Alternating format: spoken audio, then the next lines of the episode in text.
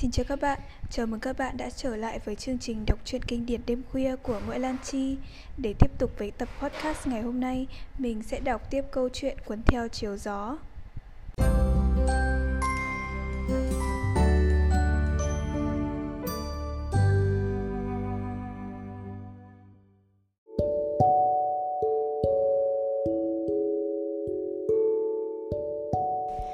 Chương 6 Họ băng qua con rạch và cỗ xe bắt đầu lên đồi. Ngay trước khi 12 Oak xuất hiện, Scarlett đã nhìn thấy một đám khói la đà trên những tảng cây cao và nàng ngửi được mùi vị pha trộn của gỗ hồ đào đang cháy và thịt heo, thịt cừu đang nướng. Những bếp lò đào dưới đất đã được đốt cháy âm ỉ từ đêm qua, bây giờ có lẽ đã biến thành những cái móng dài đỏ rực với những xiên thịt đang được quay trên đó và những giọt mỡ đang nhỏ xuống, xì xèo trên mặt than. Scarlett biết thứ hương vị được gió mang đi đó là từ khu rừng sồi nhỏ ở phía sau ngôi nhà lớn. John White luôn tổ chức các cuộc dạ yến ở nơi này, trên triền đồi xinh đẹp dẫn tới vườn hồng, nơi có bóng mát dịu và là một chỗ thi vị hơn nếu so sánh với lần tổ chức dạ yến bên nhà Calvert chẳng hạn. Bà Calvert không thích những món ăn dạ yến và tuyên bố rằng mùi thức ăn sẽ động lại trong nhà nhiều ngày, nên thực khách của bà phải chịu toát mồ hôi trên một nơi phẳng lì trơ trọi cây cối, cách nhà một phần tư dặm. Còn ông John White nổi tiếng khắp xứ về tinh thần hiếu khách, biết rõ cách tổ chức một buổi dạ yến. Nhưng dãy bàn kê dài, phủ bằng loại vải đẹp nhất của gia đình White, được đặt vào những nơi có bóng mát rậm nhất. Hai bên là những băng dài không lưng dựa. Những chiếc ghế nệm gòn và gối lót được đặt rải rác ở những chỗ trống dành cho những người không thích ngồi băng được đặt ở một khoảng cách vừa đủ cho thực khách khỏi bị khói là những hố dài đang nướng thịt và một cái nồi sắt to nghi ngút mùi xối thịt nướng và mùi sốt Brunswick. Chú thích, Brunswick là tên một thành phố miền biển Georgia nổi tiếng về loại nước sốt đặc biệt. Ông White luôn luôn có hơn 10 tên da đen bận rộn bưng mâm chạy tới chạy lui để phục vụ thực khách. Ở sân sau cùng còn một số bếp lò khác dành cho gia nhân, xã ích và các cô hầu gái của thực khách mở tiệc riêng. Thực phẩm của chúng gồm có bánh bột bắp nướng, khoai mỡ và dồi heo, món lòng thú mà bọn da đen thích nhất.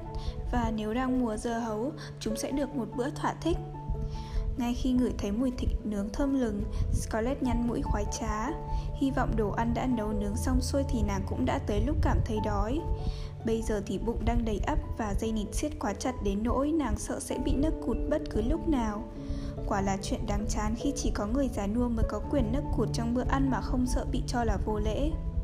Xe đã lên đầu dốc và căn nhà trắng vươn lên với vẻ cân đối hoàn toàn trước mặt nàng. Hàng cột cao, mái hiên rộng, nóc bằng, đẹp như một gia nhân tin tưởng ở sự duyên dáng của mình đến nỗi tỏ ra hào phóng với mọi người. Scarlett yêu Twelve Oaks hơn Tara vì vẻ đẹp oai nghiêm và phong cách êm đềm không hề có ở ngôi nhà của Gerald. Ở khúc quanh rộng của con đường đã đông nghẹt ngựa thắng yên và những cỗ xe song mã. Thực khách đang xuống xe với những câu chào hỏi bạn bè. Bọn da đen luôn luôn sốt ruột trong những bữa tiệc, vừa nhăn nhó vừa dắt mấy con ngựa vào sân sau tháo yên cương. Từng đám trẻ cả da trắng lẫn da đen hò hết chạy dỡn trên cỏ xanh mới mọc, chơi lò cò, đuổi bắt và khoác lác về chuyện chúng sắp ăn bao nhiêu thứ gian đại sảnh chiếm hết bề ngang của ngôi nhà đã đầy người và chiếc xe của O'Hara chưa kịp ngừng lại, Scarlett đã thấy mấy cô gái trong lớp áo vải bông rực rỡ như bươm bướm đi lên đi xuống thang lầu. Tay người này đập lên lưng người khác, đôi khi họ dừng lại dựa vào lan can, tươi cười gọi những cậu trai có mặt ở tầng dưới. Xuyên qua vuông cửa sổ kiểu Pháp, Scarlett có thể nhìn lướt qua những bà trọng tuổi ngồi trong phòng khách, nghiêm trang trong những bộ quần áo lụa đậm màu, vừa phê phẩy quạt, vừa nói chuyện về con cái, về bệnh tật và về những lý do của người này hoặc người kia đã cưới hỏi nhau.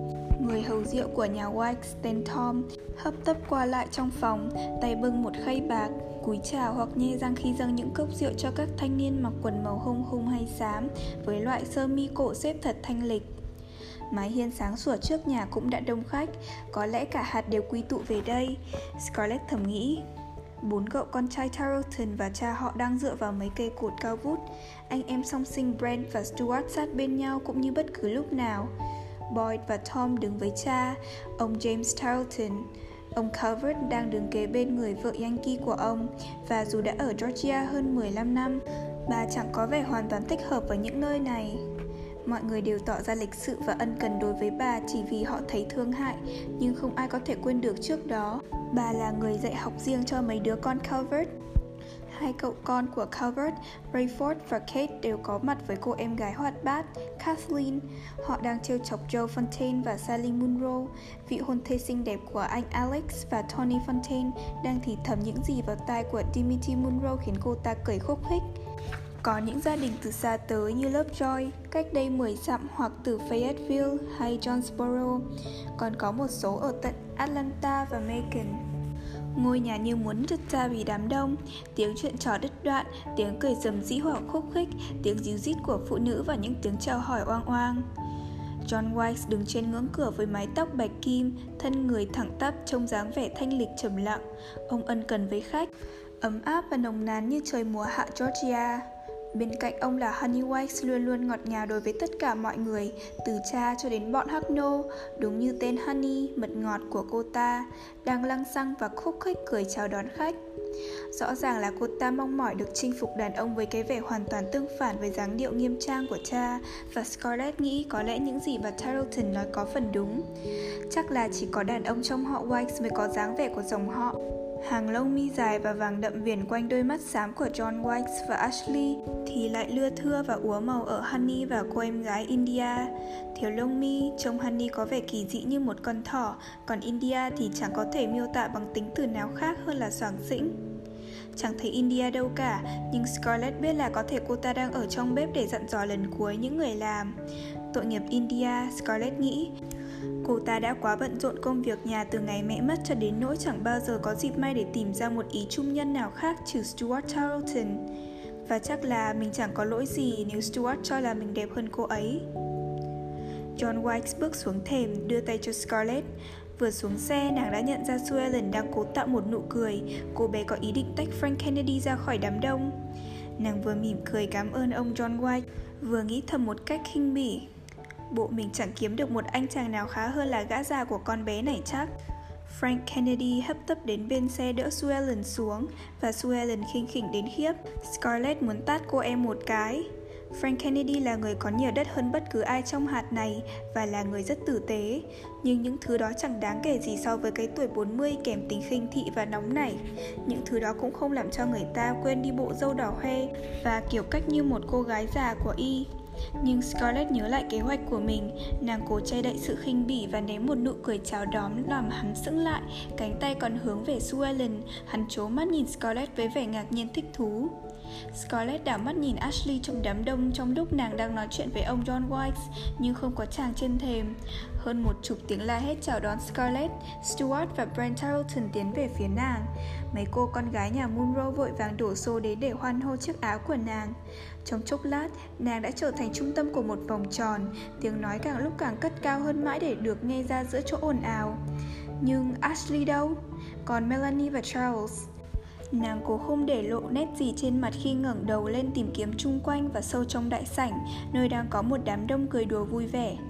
Nàng vừa cười nói huyên thuyên vừa liếc thật nhanh ngoài sân và trong nhà Mặt nàng bỗng dừng sững nơi một kẻ lạ mặt Đứng một mình trong đại sảnh Mắt hắn ánh lên vẻ lạnh lùng ngạo mạn khi nhìn nàng.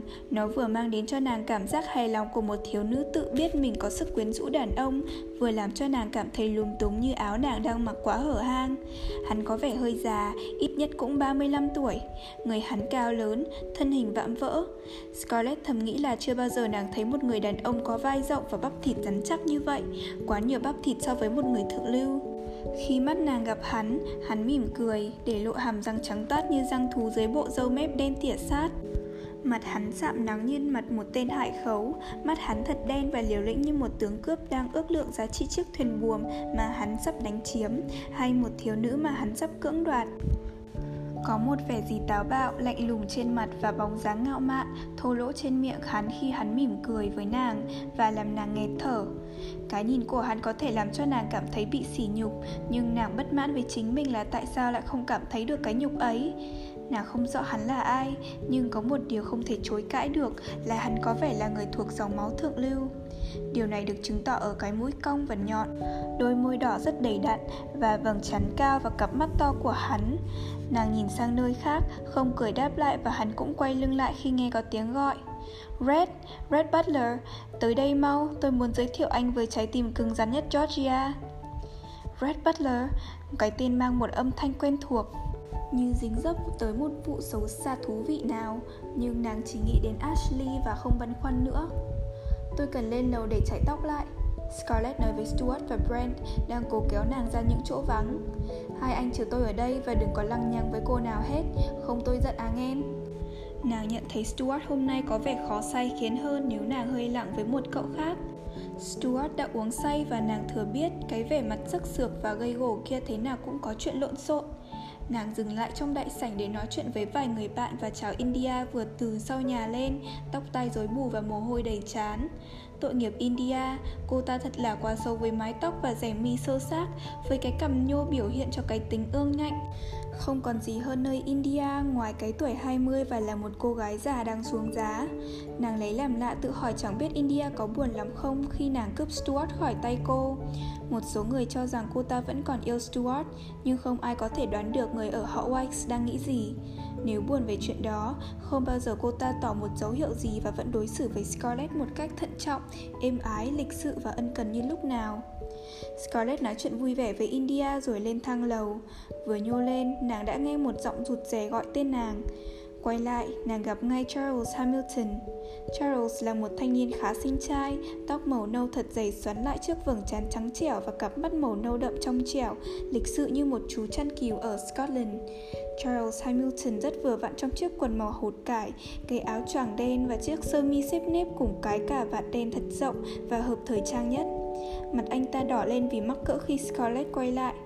Giống như phần đông những người rụt rè, anh rất phục những cô gái ung dung, hoạt bát và luôn luôn khinh suất như Scarlett. Từ trước đến nay, nàng không bao giờ trao cho anh ta cái gì hơn là sự xã giao chiếu lệ. Và do đó khi thấy nụ cười sáng sủa, thích thú và cánh tay của nàng đưa ra, anh ta không thể nào thở nổi nữa. Oh Charles Hamilton, anh đẹp trai quá Tôi đoán chắc là từ Atlanta về đây Anh chỉ có một mục đích là làm tan nát trái tim khốn khổ của tôi thôi Charles Hamilton ấp úng vì quá bối rối khi nắm bàn tay nhỏ nhắn, ấm áp của Scarlett, nhìn sâu vào đôi mắt xanh biếc của nàng. Anh không bao giờ hiểu được tại sao các cô gái cứ đối xử với anh như là một cậu em. Họ luôn luôn tử tế và ân cần, nhưng họ không bao giờ bận tâm đến chuyện chọc phá anh. Charles muốn được những cô gái làm dáng và đùa giỡn với anh như những người thanh niên kém đẹp trai và kém giàu có hơn. Nhưng trong một ít trường hợp mà chuyện đó xảy ra, anh không thể nào biết nói năng ra sao cả và rất đau khổ về sự lúng túng của mình.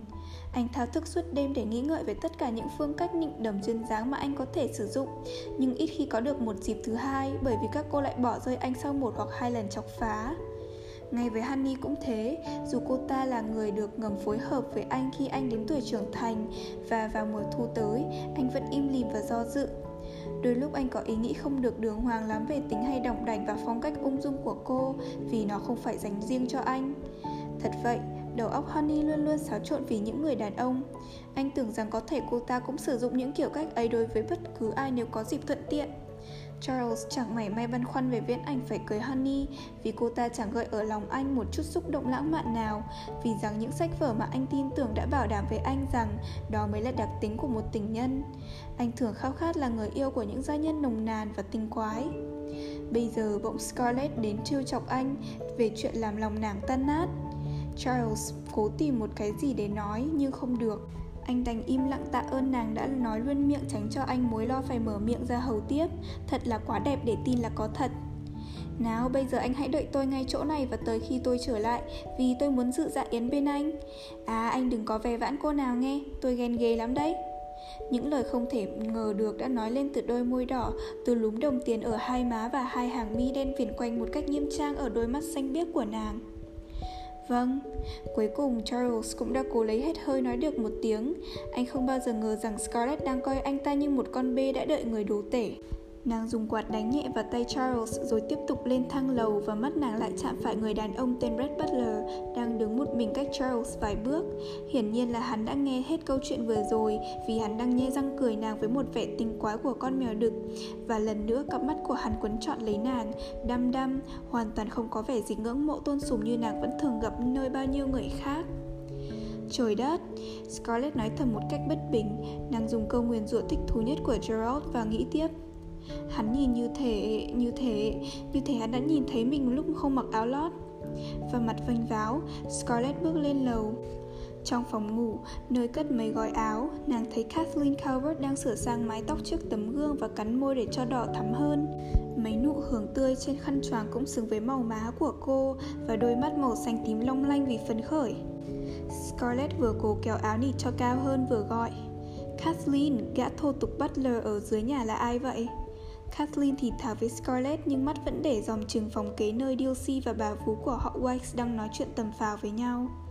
Bộ chị không biết sao, tôi không hiểu tại sao ông Wikes lại chịu để hắn có mặt ở đây Nhưng tại hắn đến thăm ông Kennedy ở Jonesboro Mấy chuyện mua bán bông đó mà Và dĩ nhiên ông Kennedy phải mang hắn theo Chẳng lẽ bỏ hắn lại một mình Hắn đã làm chuyện gì không hay hả?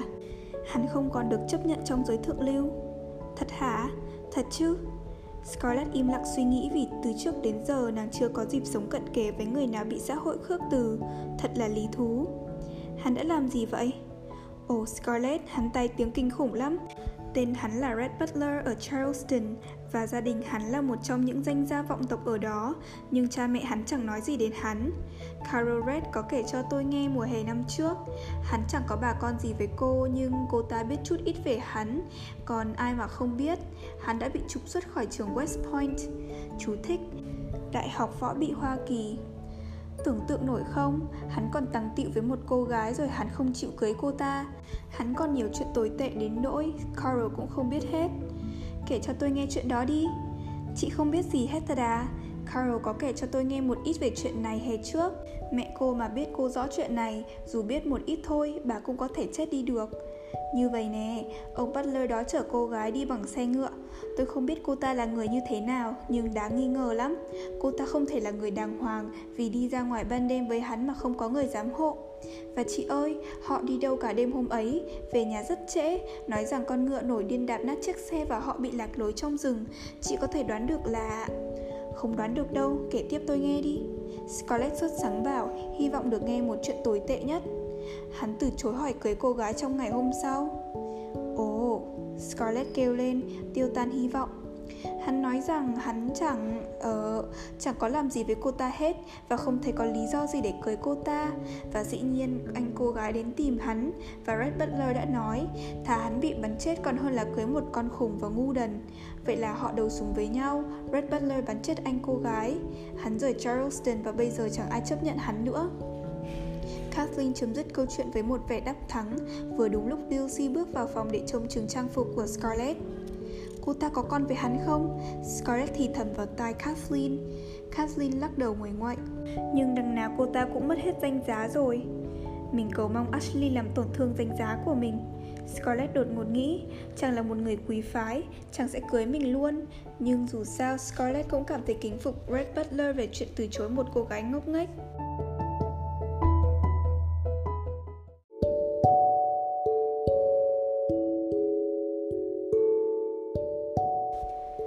Scarlett ngồi trên tràng kỷ bằng gỗ tử đàn dưới bóng mát của dạng sồi khổng lồ cạnh biệt thự.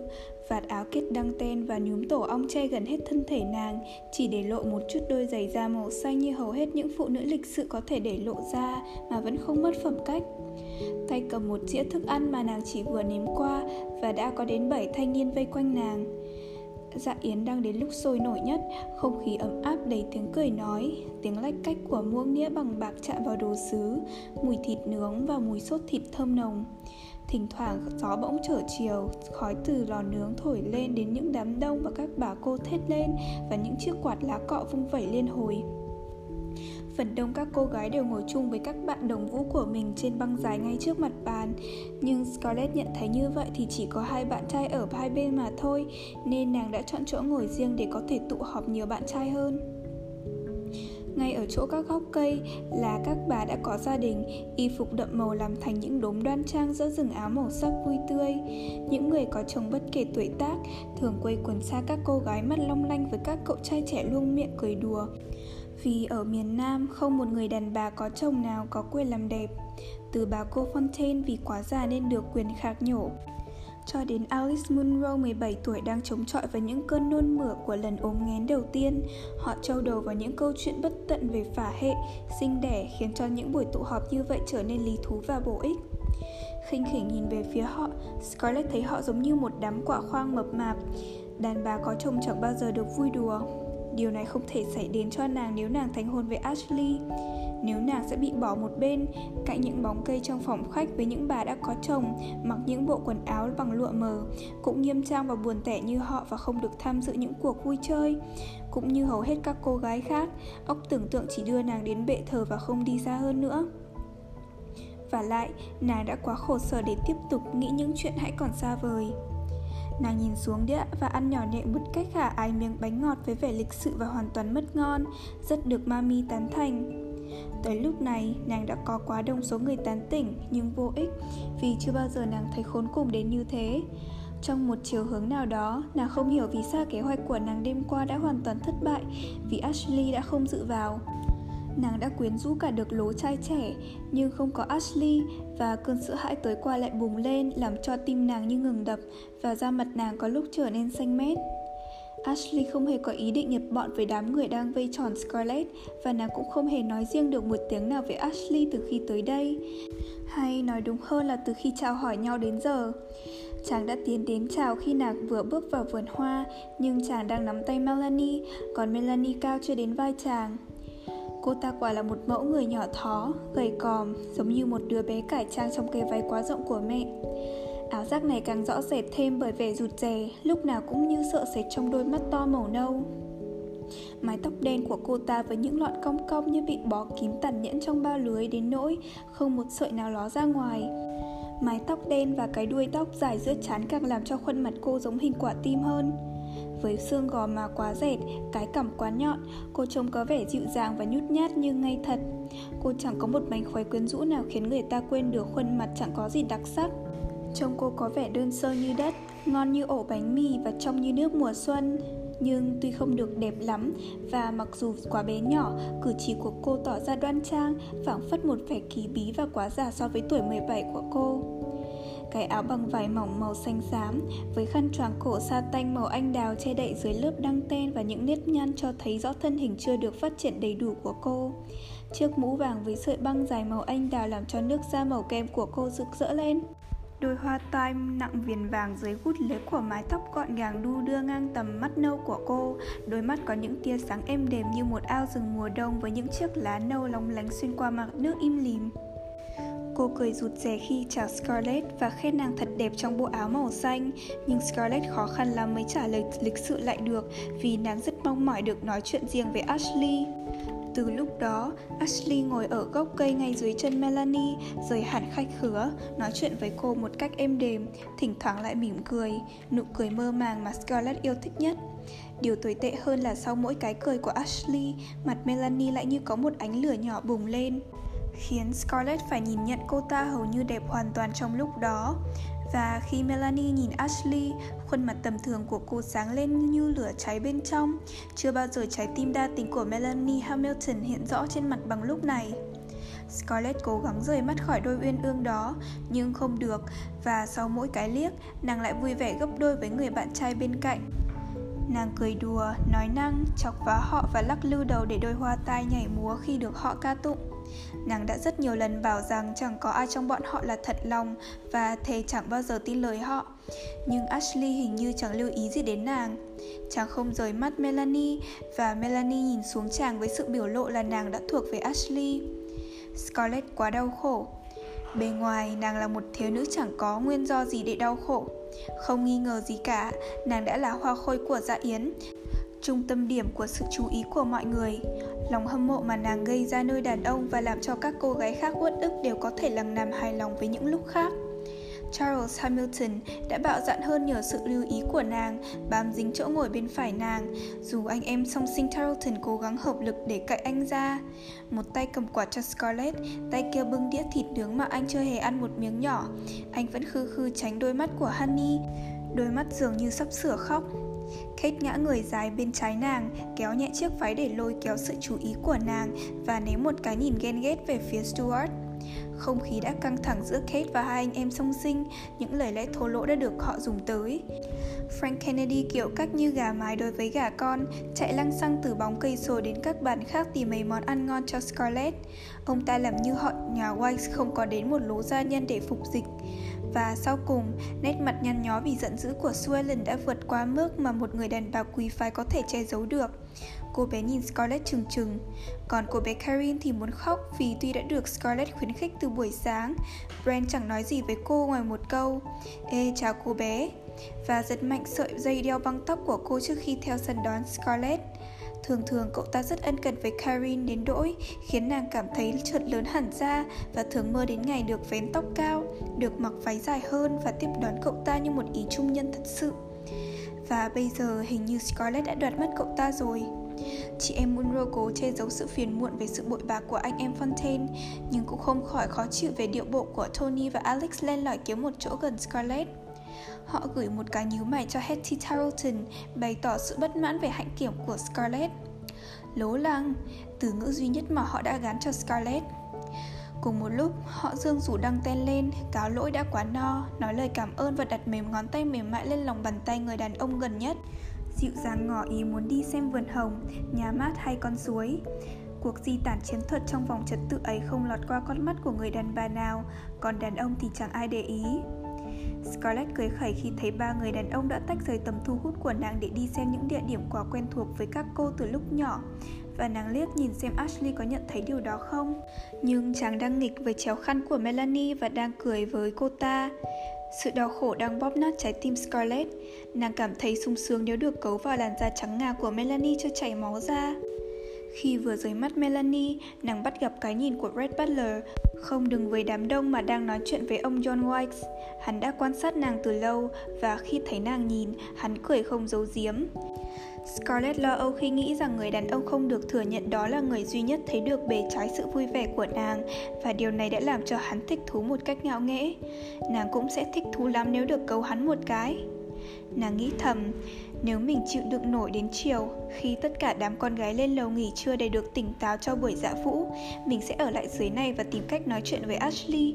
Chắc là chàng sẽ chú ý đến sự ngưỡng mộ của nam giới đối với mình.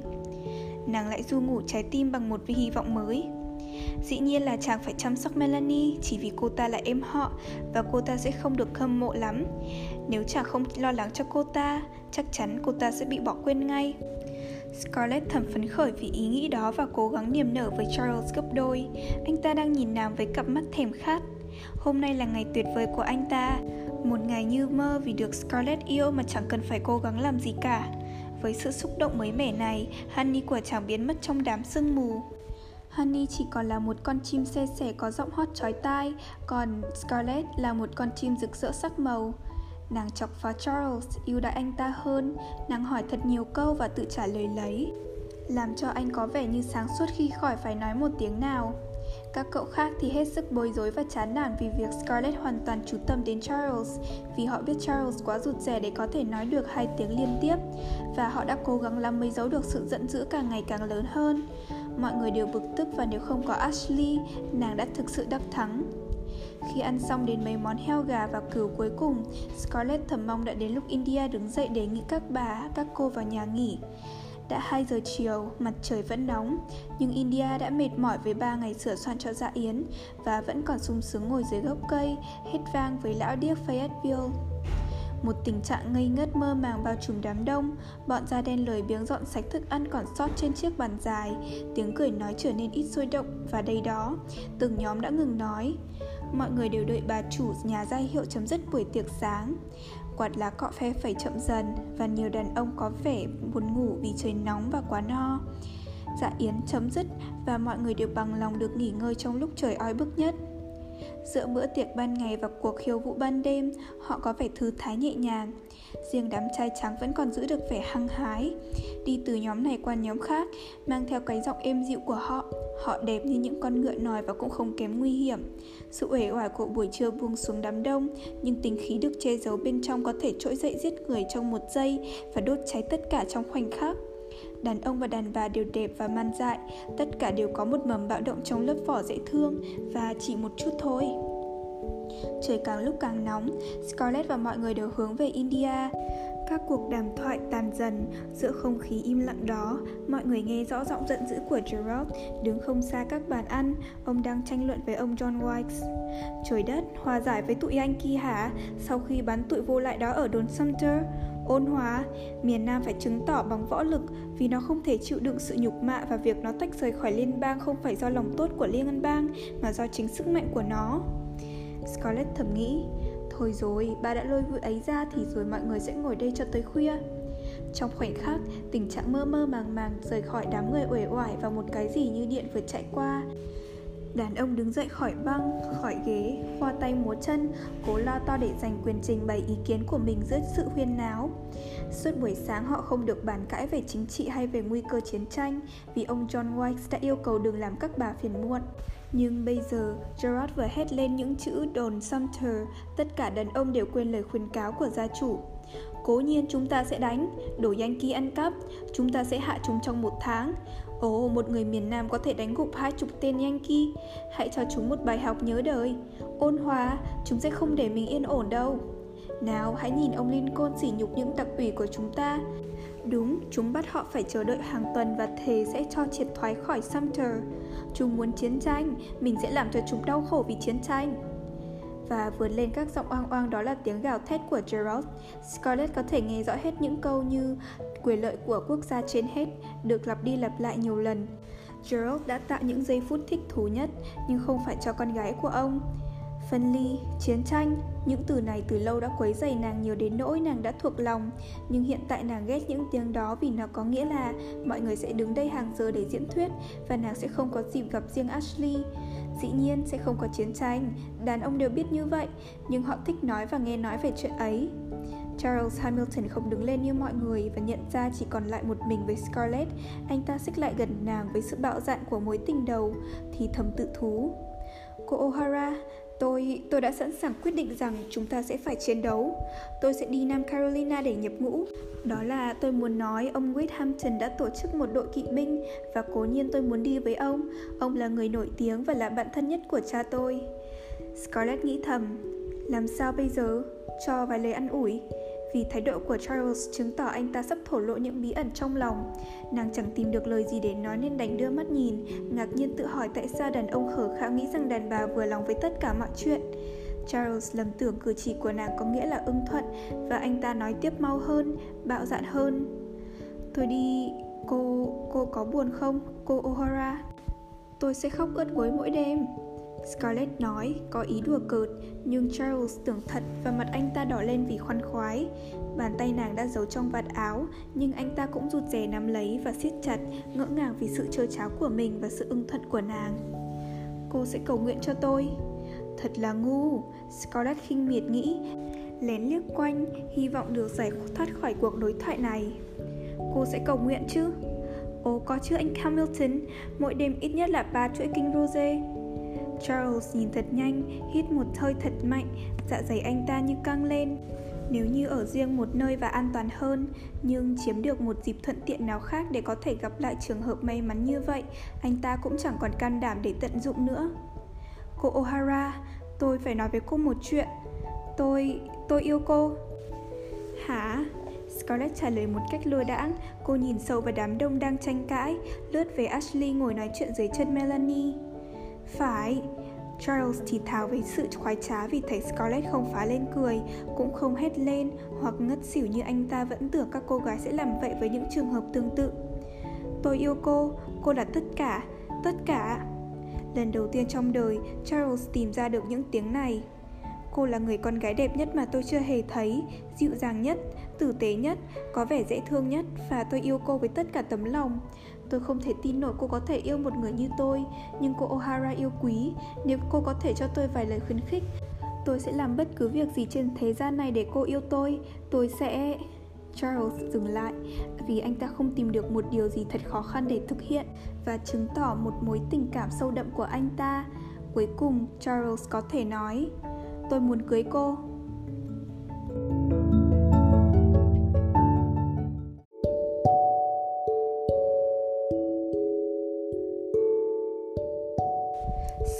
Tưởng như từ trên trời rơi xuống cùng lúc với âm thanh trên. Nàng đã nghĩ về lễ cưới đến Ashley và nàng nhìn Charles với một vẻ phẫn nộ không giấu giếm. Tại sao cái gã ngu như bò này lại mang tâm trạng thổ lộ và gây rối nàng trong ngày riêng tư và nàng đang quá khổ sở, muốn tìm cách giải thoát. Nàng nhìn vào đôi mắt nâu sậm của anh ta, đang cầu khẩn mà chẳng thấy cái đẹp nào ở nơi một người con trai nhút nhát đang cầu khẩn, một sự sùng bái, một nỗi niềm biến thành sự thật hay hạnh phúc vô biên của mối tình đầu. Charles đang cháy như ngọn lửa. Scarlett vốn nghe quen những lời cầu hôn và đó là những người đàn ông còn hấp dẫn hơn Charles Hamilton. Và có người đàn ông nào lại đi ngỏ lời trong dạ yến khi mà nàng còn bận nhiều chuyện cần giải quyết trong ngày này. Scarlett chỉ thấy anh ta là một thanh niên 20 tuổi, đỏ như củ cải tía và trông đần độn nữa. Nàng ướt ao được nói lên cho Charles biết là anh ta cả thộn đến mức nào. Nhưng tự nhiên lời dạy của Ellen về cách trả lời trong những trường hợp này vẫn hiện tới môi nàng. Chớp nhẹ mi mắt nhờ lâu ngày thành thói quen, nàng thỏ thẻ. Ông Hamilton, tôi chẳng phải không biết tới cái danh dự ông đã đặt vào tôi để hỏi tôi làm vợ, nhưng việc này thật quá bất ngờ đối với tôi, tôi không biết phải nói sao. Đó là phương pháp khéo léo nhất để du ngủ một người đàn ông tự kiêu mà vẫn làm cho anh ta nuôi chút hy vọng. Charles cắn câu ngay, dường như miếng mồi quá mới, và anh ta là người đầu tiên được đớp lấy. Tôi sẽ chờ mãi mãi, tôi không muốn gì cả trong khi cô chưa quyết định. Tôi van cô cô O'Hara, cô hãy nói cho tôi biết là tôi có thể hy vọng gì không? Hmm, Scarlett nói, đôi mắt sắc bén của nàng đã nhận ra Ashley không đứng lên nhập bọn với đám đông bàn về chiến tranh, chàng đang mỉm cười với Melanie. Nếu tên khùng đang vào bàn tay nàng nếu tên khùng đang vò bàn tay của nàng chịu ngồi yên một chút, nàng có thể nghe được đôi trai gái kia nói gì với nhau. Melanie đã nói gì mà làm cho Ashley có vẻ thích thú như vậy? Giọng của Charles làm át những câu nàng muốn nghe. Oh sweet, Scarlett bấm cánh tay anh ta và chẳng thèm để ý tới anh ta nữa. Hoảng hốt, Charles thoạt cuống lên rồi thẹn đỏ mặt. Nhưng khi thấy Scarlett nhìn chị anh chăm chú, anh ta mỉm cười. Scarlett sợ người khác nghe được lời của mình chứ gì. Nàng ngượng nghịu, rụt rè và sẽ khổ sở nếu bị họ nghe thấy. Charles cảm thấy dâng lên cái cảm giác tự đắc của nam giới mà anh ta chưa hề có, vì đây quả là lần đầu tiên anh ta là một cô gái luống cuống. Mối xúc động làm anh ta choáng váng. Charles sửa đổi nét mặt trông cho có vẻ, theo anh nghĩ, là thái độ hở hững vô tình và anh ta cẩn thận quay lại bấm nàng một cái, chứng tỏ rằng anh ta cũng là tay lã luyện, bằng lòng chấp nhận sự khiển trách của nàng. Nhưng Scarlett không cảm thấy cả cái bấm của anh ta vì nàng đã có thể nghe rõ ràng giọng nói êm ái của Melanie. Đó là điểm chính yếu trong sự duyên dáng của cô ta. Em sợ là không thể đồng ý với anh về các tác phẩm của ông Thackeray lắm. Ông ấy là một người theo thuyết hoài nghi. Em ngại ông ta không được cao quý như Charles Dickens. Thật là ngớ ngẩn khi đem chuyện ấy nói với đàn ông Scarlett nghĩ thầm, sẵn sàng cười nhẹ nhõm Thì ra Melanie chẳng có cái gì khác hơn là một nữ sĩ quèn Và ai cũng biết đàn ông nghĩ gì về loại đó Phương cách để làm cho một người đàn ông thích thú và duy trì sự thích thú đó là phải nói về người ấy và dần dần dẫn cuộc đối thoại hướng về phía mình, rồi giữ lại đó. Scarlett phải lo sợ nếu Melanie chỉ nói Anh tuyệt diệu làm sao? Hay là làm sao anh nghĩ được những chuyện đó? Đầu óc ngu tối của em sẽ nổ tung ra dù em chỉ mới vừa nghĩ tới nhưng bây giờ cô ta đang ngồi đó với một người đàn ông dưới chân Đàm luận nghiêm trang như đang ở trong một giáo đường Scarlett bỗng thấy viễn cảnh tươi sáng hơn, tươi sáng đến nỗi nàng quay lại mắt dạng người nhìn Charles với một nụ cười vui sướng. Bị lôi cuốn bởi dấu hiệu thổ lộ tình cảm đó, Charles chụp lấy chiếc quạt của nàng và vung vẩy lia lịa đến nỗi tóc Scarlett sắp rối tung lên. Ashley, bạn chưa cho bọn này biết ý kiến riêng.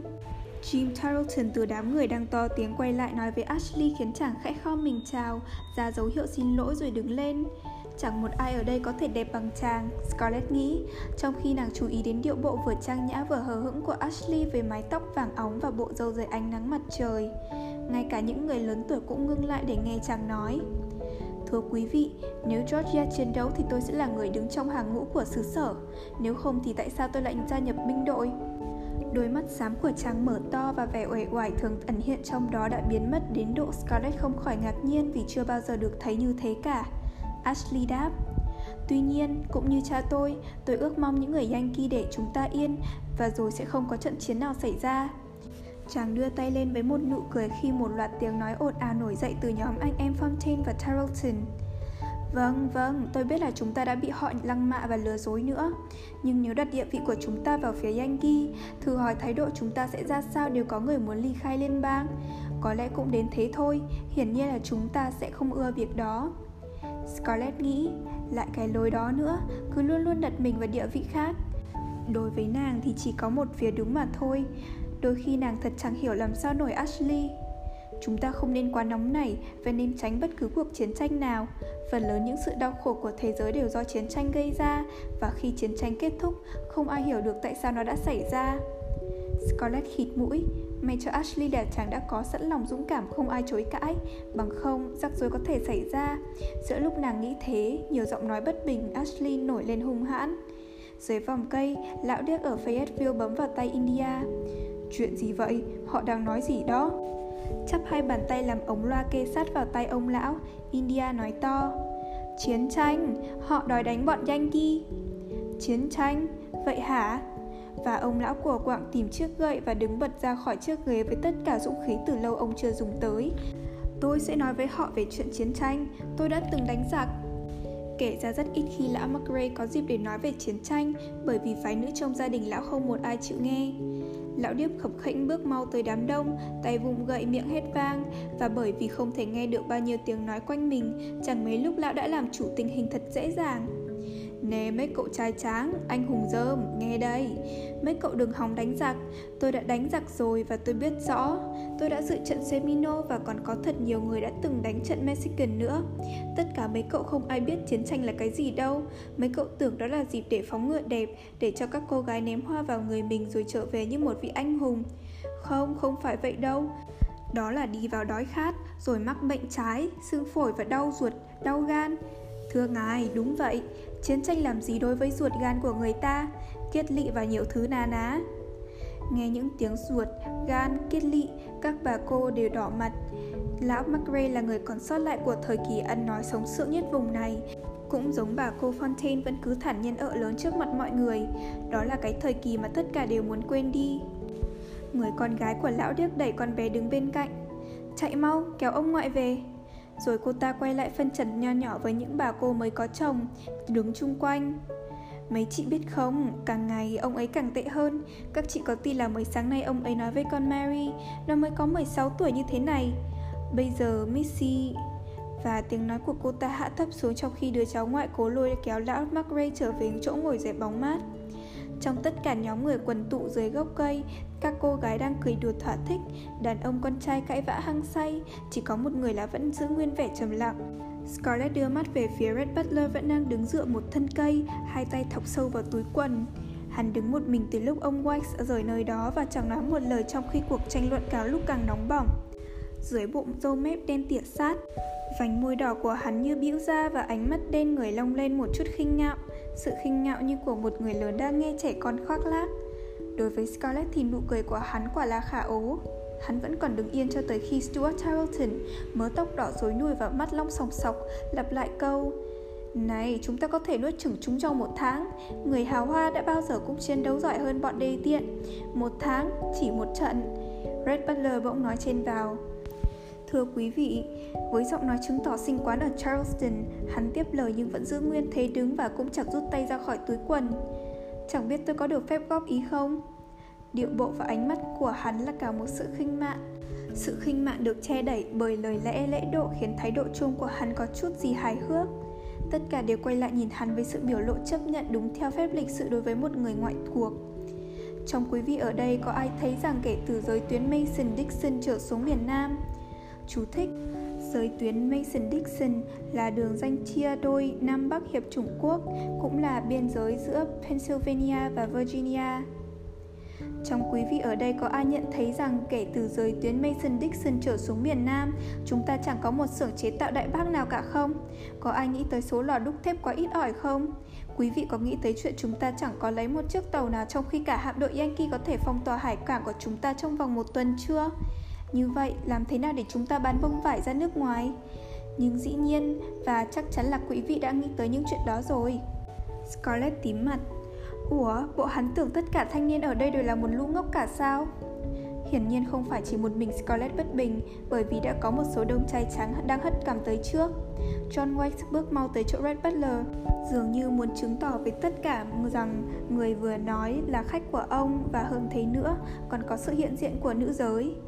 Red Butler nói tiếp Vấn đề phiền toái đối với người miền Nam chúng ta là ít khi đi xa và dù có đi du lịch đi nữa, chúng ta cũng không lợi dụng dịp đó để học hỏi được bao nhiêu. Dĩ nhiên là quý vị có mặt ở đây đều đã có du lịch, nhưng quý vị đã nhìn thấy được những gì? Âu Châu, New York, Philadelphia, và dĩ nhiên là quý bà đã từng tới viếng hồ Saratoga nổi tiếng Hắn hơi nghiêng mình về phía nữ giới ngồi dưới vỏm cây Quý vị đã ngủ tại các khách sạn Tới viếng tại các viện bảo tàng Tham dự những cuộc khiêu vũ và các giải trí thường. Và quý vị trở về với sự tin tưởng là chẳng nơi nào so sánh được với miền Nam này cả. Phần tôi, tuy sinh trưởng ở Charleston nhưng đã có dịp sống qua miền Bắc mấy năm sau này. Hắn cười để lộ hàm răng trắng toát như đã nhận ra rằng mỗi người có mặt ở đây đều biết rõ lý do vì sao hắn phải rời bỏ Charleston, đồng thời cho thấy là hắn bất cần dù họ biết. Hắn nói tiếp, Tôi đã nhìn thấy nhiều thứ mà toàn thể quý vị chưa được thấy. Hàng ngàn người di cư sẵn sàng chiến đấu cho quân Yankee chỉ để được no bụng hoặc để lấy một vài đô la. Tôi đã nhìn thấy các cơ xưởng, các lò đúc, các xưởng đóng tàu, mỏ than và mỏ sắt, tất cả những gì chúng ta chưa có. Tất cả những gì chúng ta có chỉ là bông vải, nô lệ và lòng cao ngạo. Họ sẽ nuốt chửng chúng ta trong một tháng. Giữa không khí căng thẳng, tất cả đều lặng thinh. Red Butler rút chiếc khăn tay bằng lụa trong túi áo ra và ung dung phủi bụi trên tay áo. Rồi có tiếng xôn xao đầy đe dọa nổi lên từ đám đông và dưới vòng cây vang ra những tiếng xì sầm như ong vỡ tổ. Mặc dù vẫn còn nóng mặt vì giận tức nhưng có một cái gì bên trong bộ óc thực tế của Scarlett cho rằng nàng nhận thấy ngay con người đó có lý. Thật vậy, Nàng chưa bao giờ nhìn thấy một xưởng máy hoặc nghe ai nói nhìn thấy một cơ xưởng. Nhưng dù đó là sự thật, hắn cũng không phải là một kẻ hào hoa phong nhã khi nói ra như thế. Và nhất là giữa một chỗ hội hè, nơi mà mọi người đều nghĩ tới chuyện giải trí. Stuart Tarleton nhíu mày, sốc tới, sát gót anh là Brent. Dĩ nhiên là anh em song sinh Tarleton biết giữ tư cách sẽ không dây chuyện rắc rối tại một dạ yến, dù có khiêu khích tới đâu. Phái nữ cũng thế, họ cũng khoan khoái, xúc động vì rất ít khi được chứng kiến một vụ rắc rối hay gây gổ. Thông thường, họ chỉ được nghe kể lại những vụ như thế qua một người thứ ba. Stuart gằn giọng, Thưa ông, ông muốn nói gì? Red nhìn cậu ta rất lễ phép, nhưng ánh mắt vẫn ngạo nghễ. Tôi muốn nói đến điều mà Napoleon, cậu có nghe nói về ông ấy chưa? Đã có lần nhận định rằng Thượng đế chỉ đứng về phe của đoàn quân mạnh nhất. Và quay sang John White, hắn thật sự lễ độ. Ngài có hứa sẽ cho tôi viếng qua thư viện. Nếu tôi xin Ngài một ân huệ được tới đó ngay bây giờ Ngài thấy thế nào? Tôi ngại là sẽ phải trở lại Johnsboro ngay chiều nay để tính toán công việc. Hắn xoay người hướng về phía đám đông Đánh trụng gót giày lại rồi nghiêng mình chào như một khiêu vũ sư. Một cái chào duyên dáng và mềm mại so với một thân hình vạm vỡ Đồng thời cũng sức sửa không kém như một cái tát vào mặt. Rồi ngẩng cao đầu, hắn đi qua sân cỏ với John White và tiếng cười cao ngạo của hắn vẫn còn vọng tới tai nhóm người ở bàn ăn. Sau một lúc im lặng ngạc nhiên, tiếng ồn ào lại nổi lên. India mệt mỏi đứng lên, đi về phía Stuart Tarleton đang trong cơn giận dữ. Scarlett không nghe thấy cô ta nói gì, nhưng căn cứ vào ánh mắt của cô ta nhìn lên Stuart, nàng cảm thấy như hối hận. Cái nhìn đó cũng thiết tha như Melanie khi nhìn Ashley, nhưng chỉ có Stuart là không nhận thấy. Thế là India đã yêu cậu ta, Scarlett nghĩ nếu nàng đã không để cho Stuart tán tỉnh huyên thuyên vào dịp hội thảo chính trị năm rồi, có lẽ cậu ta đã cưới India từ lâu. Nhưng rồi sự hối hận qua đi với ý nghĩ tự an ủi rằng nếu các cô gái khác không giữ được người yêu của họ thì đó không phải là lỗi của nàng. Cuối cùng, Stuart cũng cười với India, một nụ cười bất đắc dĩ và gật đầu ưng thuận. Có thể là India đã van xin người yêu đừng theo Butler vào thư viện để gây sự. Rồi từ bóng mát của những tảng cây có tiếng xì xào nhã nhặn khi những người khách đứng lên nhẹ nhàng phủi bụi. Các bà có chồng gọi bọn tỷ nữ và con rồi hợp lại thành đoàn chuẩn bị ra về, trong khi các toán thiếu nữ vừa cười vừa nói cùng đi vào nhà để lên lầu nghỉ giấc trưa. Tất cả các bà đều chuẩn bị ra về, chỉ có bà Tarleton là rời khỏi bóng mát của những cây sồi phía sân sau, tiến về phía nam giới. Chính Gerald, Calvert và một số người khác nữa đã cố giữ bà ta lại, muốn bà trả lời dứt khoát về chuyện bán ngựa cho đoàn quân. Ashley chậm rãi bước tới chỗ Scarlett và Charles đang ngồi với một nụ cười vui tươi cẩn trọng. Nàng ngoái nhìn theo Butler. Ông ấy cao ngạo quá, phải không? Trông chẳng khác gì người của dòng họ Borgia. Chú thích, Borgia là một dòng họ ở Ý, trong số đó có người là Đức Giáo Hoàng, có cả Caesar. Scarlett cố nghĩ lại thật mau nhưng chẳng nhớ có cái tên nào như thế trong các dòng họ tại hạt nàng hoặc ở Atlanta hay Savannah. Nàng hỏi, tôi chưa biết họ, ông ta là thân quyến của họ phải không? Charles sửng sốt, sự hoài nghi và xấu hổ đang va chạm với tình yêu, nhưng cuối cùng tình yêu đã thắng và anh nhận định rằng đối với một thiếu nữ, chỉ cần có sự dịu hiền và ngoan ngoãn và xinh đẹp cũng là đủ rồi, không cần phải có trình độ học vấn làm trở ngại cho sự duyên dáng. Charles vội đỡ lời. Dòng họ Borgia là người Ý. Scarlett mất cả thích thú, kêu lên. Vậy à, thì ra là người ngoại quốc. Nàng cố cười thật tươi với Ashley, nhưng vì một nguyên nhân nào đó, Ashley không nhìn nàng. Chàng đang nhìn Charles, biểu lộ sự thông cảm và một chút thương hại. Scarlett bước ra cầu thang, cẩn thận nghiêng mình qua bao lơ nhìn xuống đại sảnh. Hoàn toàn trống vắng Từ những phòng ngủ tầng trên vọng ra không ngớt những tiếng thì thầm Lúc bổng lúc trầm Thỉnh thoảng bị cắt ngang bởi những tiếng cười khúc khích và những câu Mày không có làm vậy mà Anh ta nói ra sao trong sáu gian phòng rộng lớn, các cô gái đang nằm nghỉ trên giường, áo ngoài đã được cởi ra, áo nịt đã được nới lỏng và tóc xõa ở lưng. Ngủ trưa là một thói quen trong vùng và còn cần thiết hơn bao giờ hết trong những cuộc vui suốt ngày, khai mạc từ sáng sớm và kết thúc với một cuộc dạ vũ.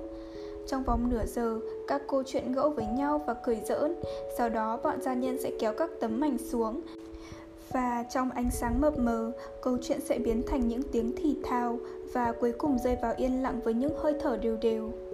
Scarlett đã biết rõ là Melanie đang nằm chung giường với Honey và Hetty Tarleton trước khi nàng sửa soạn lẻn xuống tầng dưới. Từ một vuông cửa sổ, nàng có thể trông thấy phe nam giới đang ngồi dưới vỏm cây, uống rượu với những chiếc ly to và nàng biết họ sẽ còn ngồi lại đó cho tới xế chiều. Nàng cố nhìn kỹ nhưng không thấy Ashley trong số đó. Rồi nàng thoáng nghe giọng nói của chàng.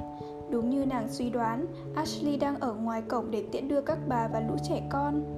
Tim đập thật mau, Scarlett chạy ngay xuống lầu. Nếu gặp phải ông Wikes thì phải nói như thế nào? Phải giải thích ra sao về chuyện còn lảng vảng trong nhà giữa lúc bao nhiêu thiếu nữ khác đều đang ngủ giấc chưa? mà nàng nhất định đánh liều. Vừa xuống tới bậc cuối thang lầu, nàng nghe bọn gia nhân đang dọn dẹp bàn ghế trong phòng ăn để chuẩn bị lấy chỗ khiêu vũ. Bên kia đại sảnh là cánh cửa của thư viện đang mở rộng và nàng lẻn ngay vào trong đó. Nàng sẽ ở trong đó cho tới khi Ashley đưa tiễn khách xong và trở vào, nàng sẽ gọi chàng. Ánh sáng trong phòng sách lờ mờ vì tất cả các lá chắn đã được kéo xuống che ánh nắng. Gian phòng mờ tối với những bức tường chất sách cao lêu nghêu khiến nàng chán ngấy. Đây không phải là nơi xứng đáng cho một cuộc hẹn hò như ước vọng. Sách vở quá nhiều là chuyện luôn luôn khiến nàng chán nản, cũng như đối với bất cứ người nào thích đọc nhiều sách. Điều đó có nghĩa là phải trừ Ashley ra. Bàn ghế cồng cành như đe dọa nàng trong bóng mờ chập choạng, những chiếc ghế lưng dựa quá cao, mặt ngồi lõm sâu và tay tựa rộng lớn dành riêng cho những người cao lớn trong họ Wax.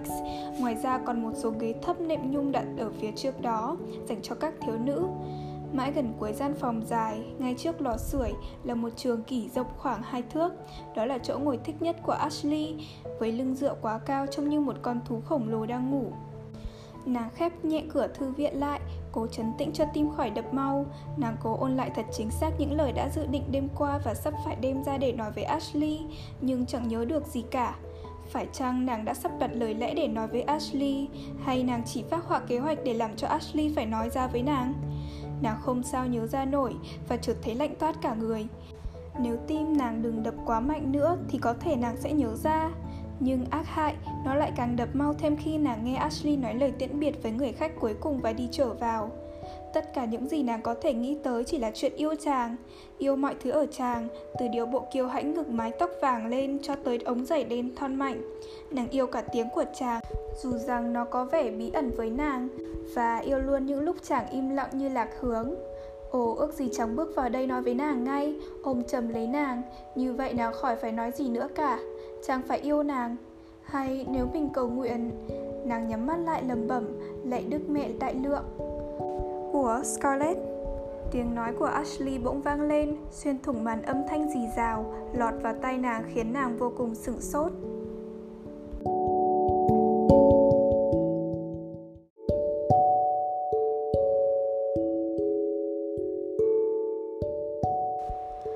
Ashley đứng ngoài đại sảnh nhìn vào qua khoảng cửa hở với nụ cười chế giễu.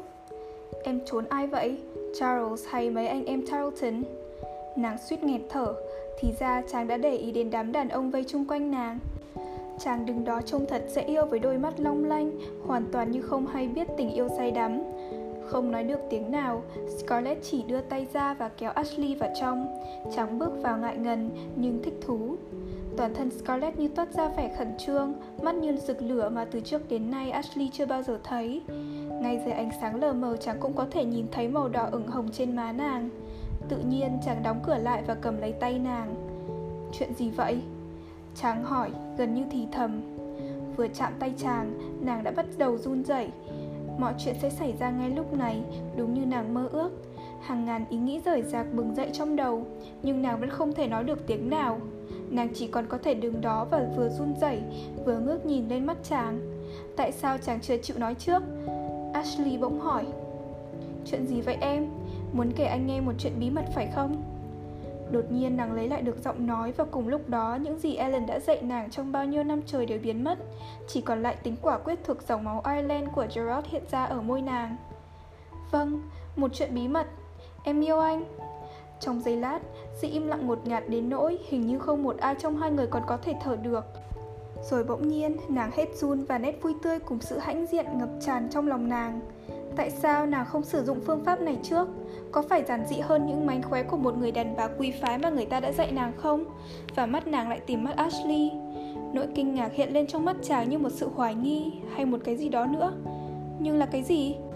À, Gerard đã có một cái nhìn hệt khi con ngựa săn yêu quý của ông bị gãy chân khiến ông buộc lòng phải bắn chết nó. Tại sao mình lại có thể nghĩ đến chuyện đó lúc này? Thật là một ý tưởng ngớ ngẩn. Và tại sao nét mặt Ashley lại kỳ dị vậy mà chẳng nói gì cả? Lúc đó mặt chàng như kẻ vừa mang một chiếc mặt nạ tuyệt xảo. Chàng cười ve vuốt. Hôm nay em đã thu góp tất cả các trái tim của đàn ông rồi Như vậy chưa đủ sao? Giọng chàng như ghẹo và săn đón như ngày trước. Có phải em muốn làm vừa lòng tất cả? Được lắm, anh lúc nào cũng dành nó cho em. Em biết vậy chứ Em đã giày vò nó từ lâu rồi. Có cái gì không ổn? Hoàn toàn không ổn. Nó không đúng với cách thức mà nàng đã hoạch định trong số những ý nghĩ hắc ám chập chờn nhảy múa trong đầu nàng, có một cái gì bắt đầu thành hình. Dù sao, vì một lý do nào đó, Ashley đã hành động như chàng vẫn nghĩ rằng Scarlett chỉ đùa giỡn mà thôi. Nhưng chàng thừa biết không phải vậy. Scarlett biết chàng hiểu điều đó. Ashley, Ashley, nói cho em nghe, anh phải... Ồ, đừng đùa với em lúc này, tim anh thuộc về em hả? Ồ, anh yêu em, Thật nhanh, bàn tay Ashley chặn môi nàng. Chàng đã lột bỏ chiếc mặt nạ. Đừng nên nói chuyện đó Scarlett. Em không thể, em không hề nói thật. Em sẽ giận em vì đã nói ra những chuyện ấy Và em cũng sẽ ghét luôn anh vì anh đã được nghe. Nàng hất đầu ra Hình như có một dòng nước ảo ạt nóng hổi đang chảy suốt người nàng. Em không bao giờ ghét anh đâu. Em đã nói với anh là em yêu anh Và em biết anh có để ý tới em. Bởi vì Nàng ngừng lại. Từ trước chưa bao giờ nàng được nhìn thấy một khuôn mặt khổ sở đến thế kia. Ashley, anh có để ý tới em Có phải không? Phải, anh có để ý. Chàng nói một cách buồn thảm. Nếu chàng bảo ghét nàng Có thể nàng cũng không quá sợ hãi như thế. Nàng bấu vào tay áo Ashley Không nói được lời nào. Scarlett, chúng ta không thể tiến xa hơn được Và em hãy quên những gì chúng ta vừa nói. Không, em không làm vậy được. Anh muốn nói gì anh không muốn muốn cưới em hả? Anh sẽ cưới Melanie. Dù vậy, nàng chợt nhận ra mình đang ngồi trên chiếc ghế nhung thấp và Ashley trên tấm nệm dưới chân nàng đang cầm lấy tay nàng siết thật chặt. Chàng đang nói gì đó, nói thật nhiều, nhưng chẳng có nghĩa gì cả. Đầu óc nàng hoàn toàn trống rỗng và những lời nói của chàng chẳng gây được một ấn tượng nào. Nó giống như mưa rơi trên mặt kiếng. Những lời âu yếm và đầy thương xót của chàng giống như lời người cha đang dỗ dành đứa con đau khổ. Âm thanh của cái tên Melanie đã đánh thức trí giác của nàng và nàng nhìn thẳng vào ánh mắt xám trong của Ashley. Nàng thấy trong đó một vẻ xa vắng xưa cũ. Cái xa vắng đã làm cho nàng luôn luôn ngã lòng, một cái gì như tự hối. Bà anh sẽ loan báo lễ đính hôn vào tối nay. Ngày cưới cũng gần kề, đáng lẽ anh phải cho em hay, nhưng anh nghĩ là em đã biết rồi. Anh nghĩ là mọi người đều biết Biết từ nhiều năm qua. Anh không bao giờ mơ ước rằng em Em có quá nhiều người theo đuổi. Anh tưởng rằng Stuart Sinh lực, cảm giác và chi giác bắt đầu lưu chuyển trong Scarlett. Nhưng anh vừa nói là anh có để ý tới em. Bàn tay nồng ấm của Ashley bóp xếp tay nàng. Em cưng, em có buộc anh phải nói những lời làm em đau đớn không? Sự im lặng của nàng khuyến khích chàng tiếp tục. Làm thế nào anh có thể cho em thấy được những điều này cưng? Em còn quá trẻ và bất cần về việc có hiểu hôn nhân là gì không Em biết là em yêu anh Tình yêu không thể mang đến hạnh phúc hôn nhân khi hai người quả thật khác biệt nhau như em và anh. Em có thể đòi hỏi ở người đàn ông tất cả, thể xác, trái tim, linh hồn, tư tưởng của Y, Scarlett. Và nếu em không chiếm được những thứ đó, em sẽ khốn khổ. Còn anh thì không thể trao cho em những thứ đó. Anh cũng không thể trao tất cả cho ai Và anh cũng không muốn chiếm giữ đầu óc và linh hồn em. Rồi em sẽ đau khổ thù ghét anh. Thật cay đắng Em sẽ ghét sách vở anh đọc Âm nhạc anh nghe Vì chúng sẽ mang anh ra khỏi em dù trong chốc lát. Và anh, có lẽ anh Anh có yêu Melanie không? Nàng giống anh, nàng cùng dòng máu với anh Nàng và anh hiểu nhau. Scarlett, Scarlett anh không thể nào làm cho em hiểu được là hôn nhân sẽ không mang lại không khí êm đềm nếu vợ chồng khác tính nhau sao? Có người đã từng nói với nàng tương tự, Chỉ những người hợp tâm tính nhau mới có được hạnh phúc khi lấy nhau Người đó là ai? Hình như nàng đã nghe từ hàng triệu năm về trước, Nhưng tới bây giờ nó như chẳng có ý nghĩa gì cả Nhưng anh nói anh có để ý tới em Đáng lý anh không nên nói với em như vậy một nơi nào trong óc nàng có ngọn lửa âm ỉ cháy và cơn giận dữ bắt đầu che khuất tất cả. Được, anh đã đủ hèn hạ khi nói thế. Mặt Ashley tái hẳn đi. Anh là một thằng tối khi nói vậy, trong khi anh sắp lấy Melanie. Đáng lý anh không nên nói thế Vì anh biết rằng em sẽ không hiểu Làm sao anh có thể không để ý tới em Em hiếu động nhưng anh thì không. Em có thể yêu ghét một cách mãnh liệt Trong khi anh không thể như thế được. Tại sao em nguyên sơ như lửa, như gió? Còn anh thì... Nàng nghĩ đến Melanie và bỗng thấy ánh mắt nâu êm ái và xa vắng. Bàn tay nhẹ nhàng và nhỏ của cô ta trong bao tay bằng ren đen Và những lúc trầm mặc dịu hiền của cô. Và cơn giận lại bùng lên. Cũng như cơn giận đã khiến Gerald giết người và bao nhiêu tiền nhân Ireland khác đã chỉ vì vài hành động bốc đồng mà rồi bị treo cổ. Nàng chẳng còn chút gì sót lại của dòng máu Robilot rất có giáo dục đến nỗi có thể giữ im lặng trước bất cứ kẻ sỗ sàng nào. Sao anh không nói ra đồ hèn? Anh sợ phải lấy tôi. Anh thích sống với con nhỏ khùng khịu, Đần độn ấy hơn. Con nhỏ chẳng có thể mở miệng nói câu gì hơn là phải và không. Và anh thích đẻ một đám con mềm mỏng, Nhu nhược như nó. Tại sao? Em đừng nên nói về Melanie như vậy. Tôi không được nguyền rủa anh hả? Ai dám bảo là tôi không có quyền? Đồ hèn, đồ vô liêm sỉ, đồ... Anh làm cho tôi tin tưởng rằng anh sẽ cưới tôi Ashley Van Learn Thành thật đi em, có bao giờ anh... Nàng không muốn thành thật dù vẫn biết điều chàng nói là sự thật Chưa lần nào chàng vượt biên giới của tình bạn đối với nàng Và khi nghĩ tới chuyện đó, lửa giận lại phừng lên Cơn giận của lòng tự tôn, tự đại của nữ giới bị tổn thương Chính nàng đã chạy theo Ashley chứ không phải chàng Thay vì nàng, chàng đã chọn một con bé ươn gàn, da trắng bệch.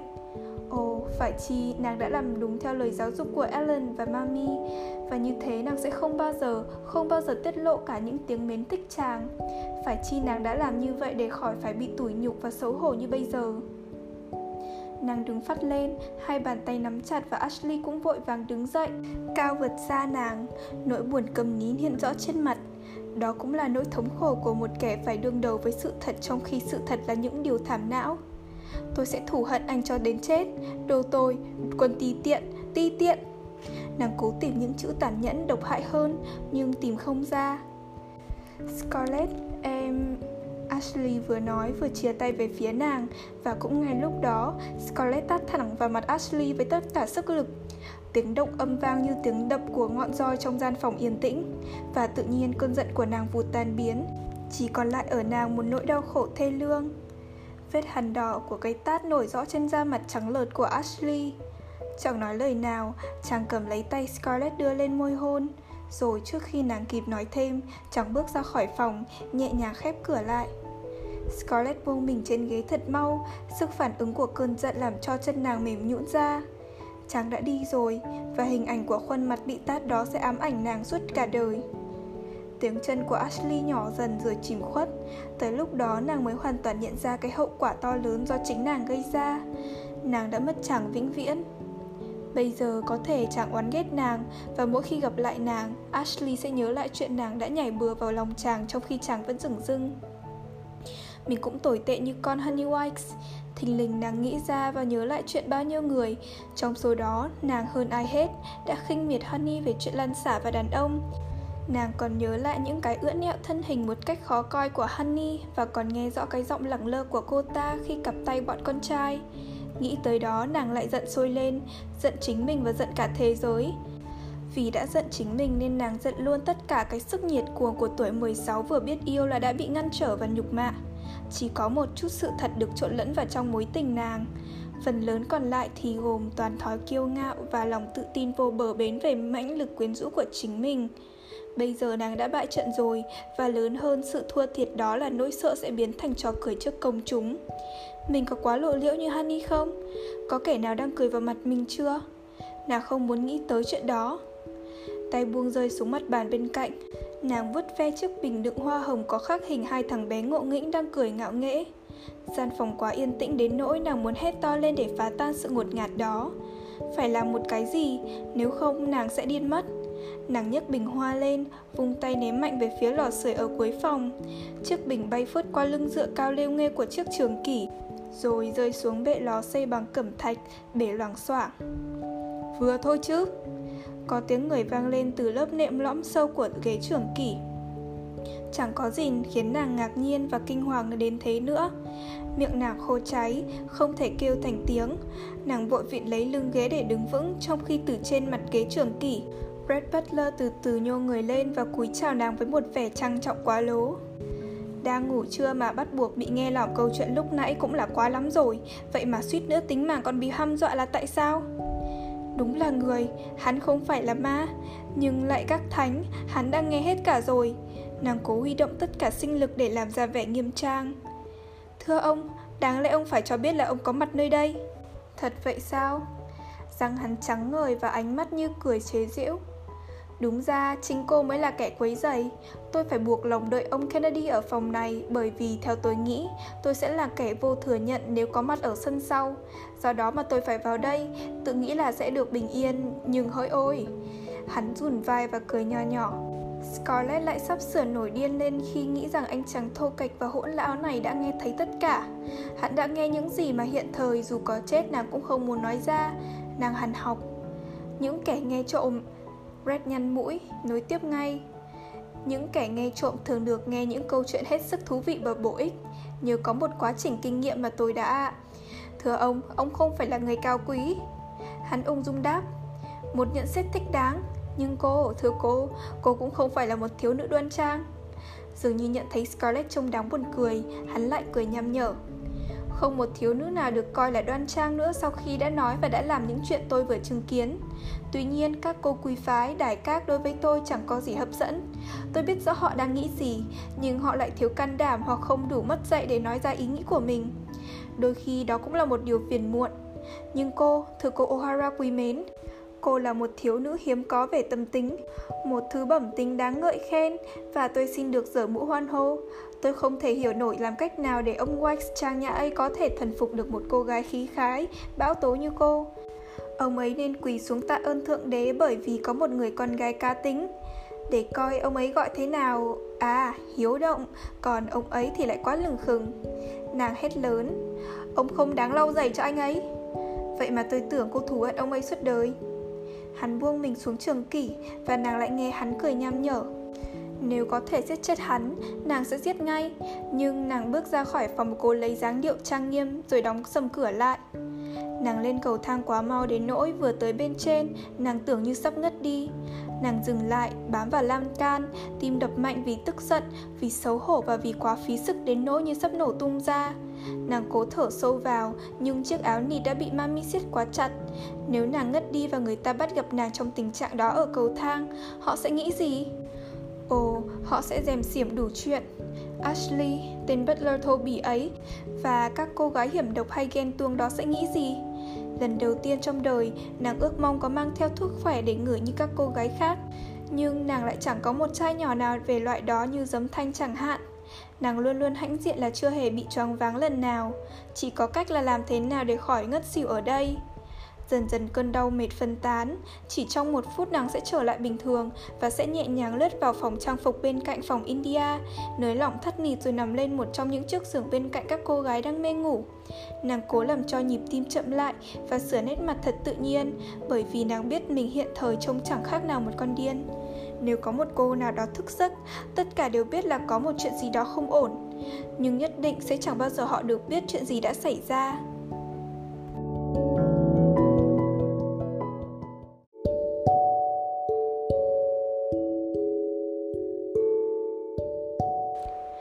vuông cửa rộng ở đầu thang, nàng nhìn thấy những người đàn ông đang lờ đờ uể oải trên những chiếc ghế dưới bóng mát của các tàng cây. Nàng thèm muốn hoàn cảnh của họ. Còn gì sung sướng hơn là được là một người đàn ông và khỏi phải hừng lấy những cảnh khốn khổ như nàng vừa trải qua. Trong khi nàng đang quan sát họ, đầu óc choáng váng, hai mắt cay, bỗng có tiếng vó ngựa phi thật nhanh trên đường cái, tiếng đá sỏi kêu rào rà và một giọng lo lắng nào đó hỏi một người da đen sỏi đá lại tung bay và một kỵ mã phóng nước đại qua mặt nàng. Băng ngang thảm cỏ, tiến về phía đám đông đang uể oải dưới các bóng cây. Một người khách đến trễ. Nhưng tại sao y lại cho ngựa băng qua thảm cỏ mà india thường tự hào? Nàng không nhận ra người đó, nhưng y đã nhảy xuống yên ngựa rồi vội vàng chụp lấy tay ông John Wikes. Nàng nhận thấy y đang hoàn toàn bị kích động. Đám đông vây quanh y, ly tách và quạt tay bỏ bừa bãi trên mặt bàn và mặt đất. Một lúc sau, nàng nghe thấy tiếng xôn xao, những câu hỏi, tiếng gọi, giọng cực kỳ sôi động, khẩn trương của đàn ông. Nhưng giọng của Stuart Tarleton vượt lên trên tất cả. Hắn mừng quính lên la hét. GIE, như những lúc đi săn. Lần đầu tiên Scarlett được nghe tiếng kêu đó, nhưng nàng không ngờ đó lại là khẩu hiệu của quân phiến loạn. Ngay sau đó nàng thấy bốn anh em Tarleton, theo sau là anh em Fontaine, tách rời đám đông, hấp tấp chạy về phía chuồng ngựa, gọi to James, James đâu, thắng yên ngựa mau. Chắc là nhà ai bị cháy, Scarlett nghĩ thầm Nhưng dù có hỏa hoạn hay không, việc riêng của nàng là phải trở lại phòng ngủ trước khi bị phát giác. Tim đã dịu lại, nàng nhấn gót bước vào gian phòng yên tĩnh một không khí mơ màng, nồng bức dường như bao trùm cả ngôi nhà. Cũng đang ngủ như các cô gái để chờ đến tối sẽ bừng dậy rực rỡ với âm nhạc, với ánh nến. Nàng cẩn thận mở cửa phòng trang điểm bước vào. Tay vừa chạm vào nắm cửa Nàng bỗng nghe giọng thì thầm của Honey Wax Qua cánh cửa mở hé của phòng ngủ. Theo tôi thì Scarlett đã quá lố lăng hôm nay. Scarlett nghe tim mình bắt đầu đập mau trở lại. Tự nhiên nàng đặt tay lên ngực Làm như với cử chỉ đó nàng có thể làm cho nó phục tùng những kẻ nghe trộm thường biết được nhiều chuyện bổ ích Ký ức chế giễu nàng. Có nên trở ra không? Hay là nên đi thẳng vào cho Honey biết mình có mặt để nó phải ngượng ngùng? Nhưng một giọng kế tiếp làm nàng đứng yên một chỗ. Cả một đàn lửa cũng không thể nào lôi nàng đi được khi nàng nghe tới giọng nói của Melanie. Đừng Honey, đừng số miệng như vậy. Cô ấy chỉ dạn dĩ và hoạt bát chứ có gì đâu. Theo chị thì Scarlett rất dễ thương. Ồ, để cho con nhỏ giả dối đó bênh vực mình. Scarlett vừa nghĩ thầm vừa bấm móng tay vào ngực áo. Thật còn khổ sở hơn là nghe những lời hiểm độc của Honey. Scarlett không bao giờ tin tưởng một người đàn bà nào Ngoại trừ mẹ nàng Với những lý do khác hơn là tính ích kỷ. Melanie biết chắc chắn rằng nó đã có Ashley Nên làm ra độ lượng để chứng tỏ tinh thần thiên chúa. Với Scarlett, sự bênh vực của Melanie chỉ là một cách vừa khoe khoang sự chinh phục của cô ta, vừa chứng tỏ cô ta thủy nghị. Scarlett thường dùng những mánh khóe ấy khi bàn cãi với các cô gái khác với đàn ông và mánh khóe này bao giờ cũng chinh phục được bọn đàn ông ngu ngốc với sự dịu dàng và vị kỷ của nàng. Honey cao giọng kia chị, bộ chim mù rồi sao? Im đi Honey, cả biệt thự đều nghe rõ tiếng mày Sally Munro chen vào Honey vẫn tiếp tục nhưng hạ giọng Nè, mấy chị đã thấy rõ nó tán tỉnh hết người này tới người khác. Ngay cả Frank Kennedy, tình nhân của em nó. Tôi chưa bao giờ thấy ai như vậy Và chắc chắn nó cũng đã vẽ vãn Charles rồi. Henry cười khúc khích Và mấy chị đều biết Charles và tôi. Thật không? Nhiều người cùng thì thào hỏi. Thật, nhưng mấy bà đừng nói cho ai nghe Chưa có gì lắm đâu. Tiếng cười khúc khích càng nhiều hơn Và tiếng lò xo giường kêu lên cót két như có người nào để Honey. Melanie thì thầm với Honey là cô sẽ sung sướng vô cùng Vì sắp có được một em dâu như cô ta. Giọng Hetty Charlton nghe như gây gỗ nhưng tôi thì chẳng vui chút nào khi có người chị dâu như Scarlett, Vì cô ta là mẫu người phóng đãng mà tôi mới thấy có một. Nhưng cô kể như đã hứa hôn với Stuart rồi. Brand bảo rằng cô ta chẳng có nghĩa lý gì với anh ấy. Dĩ nhiên anh ấy cũng đã say mê cô ta đến điên lên. Honey ra điều quan trọng và bí mật. Nếu mấy người muốn biết thì đây chỉ có một người mà nó chú ý thôi Đó là Ashley và trong khi tiếng thì thào càng lúc càng lớn, những câu hỏi, những câu ngắt lời nổi lên, Scarlett cảm thấy lạnh người vì sợ hãi và nhục nhã. Honey là một con ngu, đần độn, chẳng ra gì về khía cạnh đàn ông, nhưng đối với đàn bà, cô ta có một trực giác làm Scarlett phải e dè. Bị nhục nhã và tổn thương lòng kiêu hãnh như nàng đã chịu đựng trong thư viện với Ashley và Butler chỉ là một vết kim nhỏ so với những gì nàng vừa nghe. Người ta có thể tin cậy được sự kín miệng của đàn ông, ngay cả những người như Red Butler, nhưng cái miệng như con chó đang đi săn của Honey sẽ làm cho cả hạt này đều biết chuyện đó trước 6 giờ. Trong khi đó, Gerard đã nói tới qua rằng ông không muốn người trong hạt cười nhạo báng con gái ông. Và rồi nàng sẽ bị chê cười biết bao. Mồ hôi lạnh bắt đầu tuôn xuống hai bên hông nàng. Giọng Melanie cân nhắc và ôn hòa với đôi chút trách móc. Honey, em đã biết là không phải vậy, nói thế là bậy bạ quá. Thật đó Melly, và nếu chị không cứ bận rộn tối ngày đi tìm cái hay của những người bê bối, chị sẽ thấy điều đó. Và em sẽ sung sướng nếu chị làm như vậy. Scarlett O'Hara bao giờ cũng gây ra những mối bất hòa và cố gắng chiếm đoạt tình nhân của người khác. Chị biết rõ là nó đã đoạt Stuart khỏi tay India và rồi chẳng để ý gì đến anh ta nữa. Hôm nay nó cố gắng chiếm ông Kennedy, Ashley và Charles. Mình phải về nhà, phải trở về nhà ngay. Scarlett nhủ thầm như vậy, nếu có phép lạ để bay về Tara ngay bây giờ để được an toàn hơn, phải chỉ có Ellen bên cạnh để nàng nhìn bà, để níu áo bà khóc òa lên và chút hết tâm sự lên gối mẹ. Chỉ nghe thêm một tiếng nữa thôi, nàng sẽ xông vào bứt từng cọng tóc úa màu của Honey và nhổ vào mặt Melanie Hamilton để chứng tỏ rằng nàng đã biết thế nào về lòng nhân ái của cô ta. Nhưng nàng đã hành động quá thô tục hôm nay rồi, giống như những tên da trắng không ra gì kia. Bao nhiêu đó cũng đủ rắc rối rồi. Nàng ép tay vào váy cho khỏi kêu sụt soạt và giòn rén như một con thú lúc quay ra. Về nhà, Nàng nghĩ thầm trong khi bước xuống căn phòng lớn, Vượt qua các cánh cửa đóng kín. Mình phải về nhà, Cũng không bỏ trốn được. Mình sẽ ở lại hết buổi, Chịu đựng những lời độc hiểm của bọn con gái Và gánh hết nhục nhã, Đau thương của chính mình. Trốn chạy càng tiếp tay cho chúng. Nàng đấm mạnh vào chiếc cột trắng cao vút bên cạnh và ước mong có được thần lực của Samson để kéo đổ hết Top Oaks và tàn sát hết mọi người trong đó. Nàng sẽ làm cho họ đau khổ, nàng sẽ chứng tỏ cho họ thấy. Nàng chưa rõ phải thực hiện bằng cách nào để chứng tỏ, nhưng nàng nhất định phải làm cho kỳ được. Nàng sẽ làm cho họ đau đớn hơn những sự đau đớn mà họ đã gây ra cho nàng. Trong một lúc, Ashley chẳng còn là Ashley nữa. Y không còn là người đàn ông cao lớn mơ màng mà nàng đã yêu, mà chỉ là một phần tử của dòng họ White của Twelve Oaks, của hạt này. Nàng ghét hết tất cả, vì tất cả đã cười trên nàng. Tuổi 16, lòng tự kiêu còn mạnh hơn cả ái tình và bây giờ quả tim đóng bỏng của nàng không còn chất chứa gì hơn là thù hận. Mình sẽ không về nhà, mình sẽ ở lại đây và làm cho họ đau khổ, mình sẽ không bao giờ nói với mẹ. Không, không bao giờ nói với ai cả. Nàng vừa thầm nghĩ vừa tăng cường ý chí khi trở bước vào trong, đi lên lầu, định vào nghỉ trong một căn phòng khác. Nhưng vừa quay lại, nàng đã thấy Charles bước vào đại sảnh. Vừa thấy nàng, anh ta vội vàng chạy tới, tóc rối bù vào mặt gần như đỏ ngầu vì cảm xúc. Anh ta chưa tới bên Scarlett đã kêu to. Cô có biết chuyện gì vừa xảy ra không? Cô có nghe chưa? Paul Wilson vừa phi ngựa từ Jonesboro về báo tin. Anh ta chỉ dừng lại khi đã ở gần nàng, thở chẳng ra hơi. Scarlett không nói gì cả, chỉ nhìn đăm đăm anh ta. Ông Lincoln đã ra lệnh mộ binh, tôi muốn nói là quân tình nguyện 75.000 người. Lại cái ông Lincoln, đàn ông không thể nghĩ đến chuyện gì khác nữa sao? Cái tên ngốc nghếch này tưởng sẽ làm mình cảm xúc khi nói về mấy cái trò chơi khăm của ông Lincoln, trong khi trái tim mình tan nát và thanh danh kể như hèn ố. Charles chăm chú nhìn nàng, mặt nàng trắng bệch như màu giấy, mắt long lanh như hai viên ngọc bích. Anh chưa bao giờ nhìn thấy sắc diện của cô gái nào rực lửa như thế, cũng chưa hề thấy mắt người nào long lanh như vậy. Xin lỗi, tôi vụng về quá, đáng lẽ tôi phải nói từ từ, tôi quên mất là phụ nữ rất yếu ớt.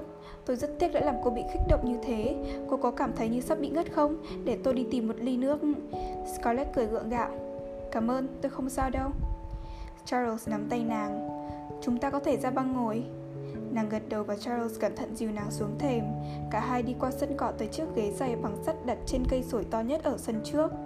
Anh ta nghĩ thầm, đàn bà mỏng manh và yếu đuối quá, mới nghe nói tới chiến tranh và những chuyện tàn nhẫn là ngất xỉu.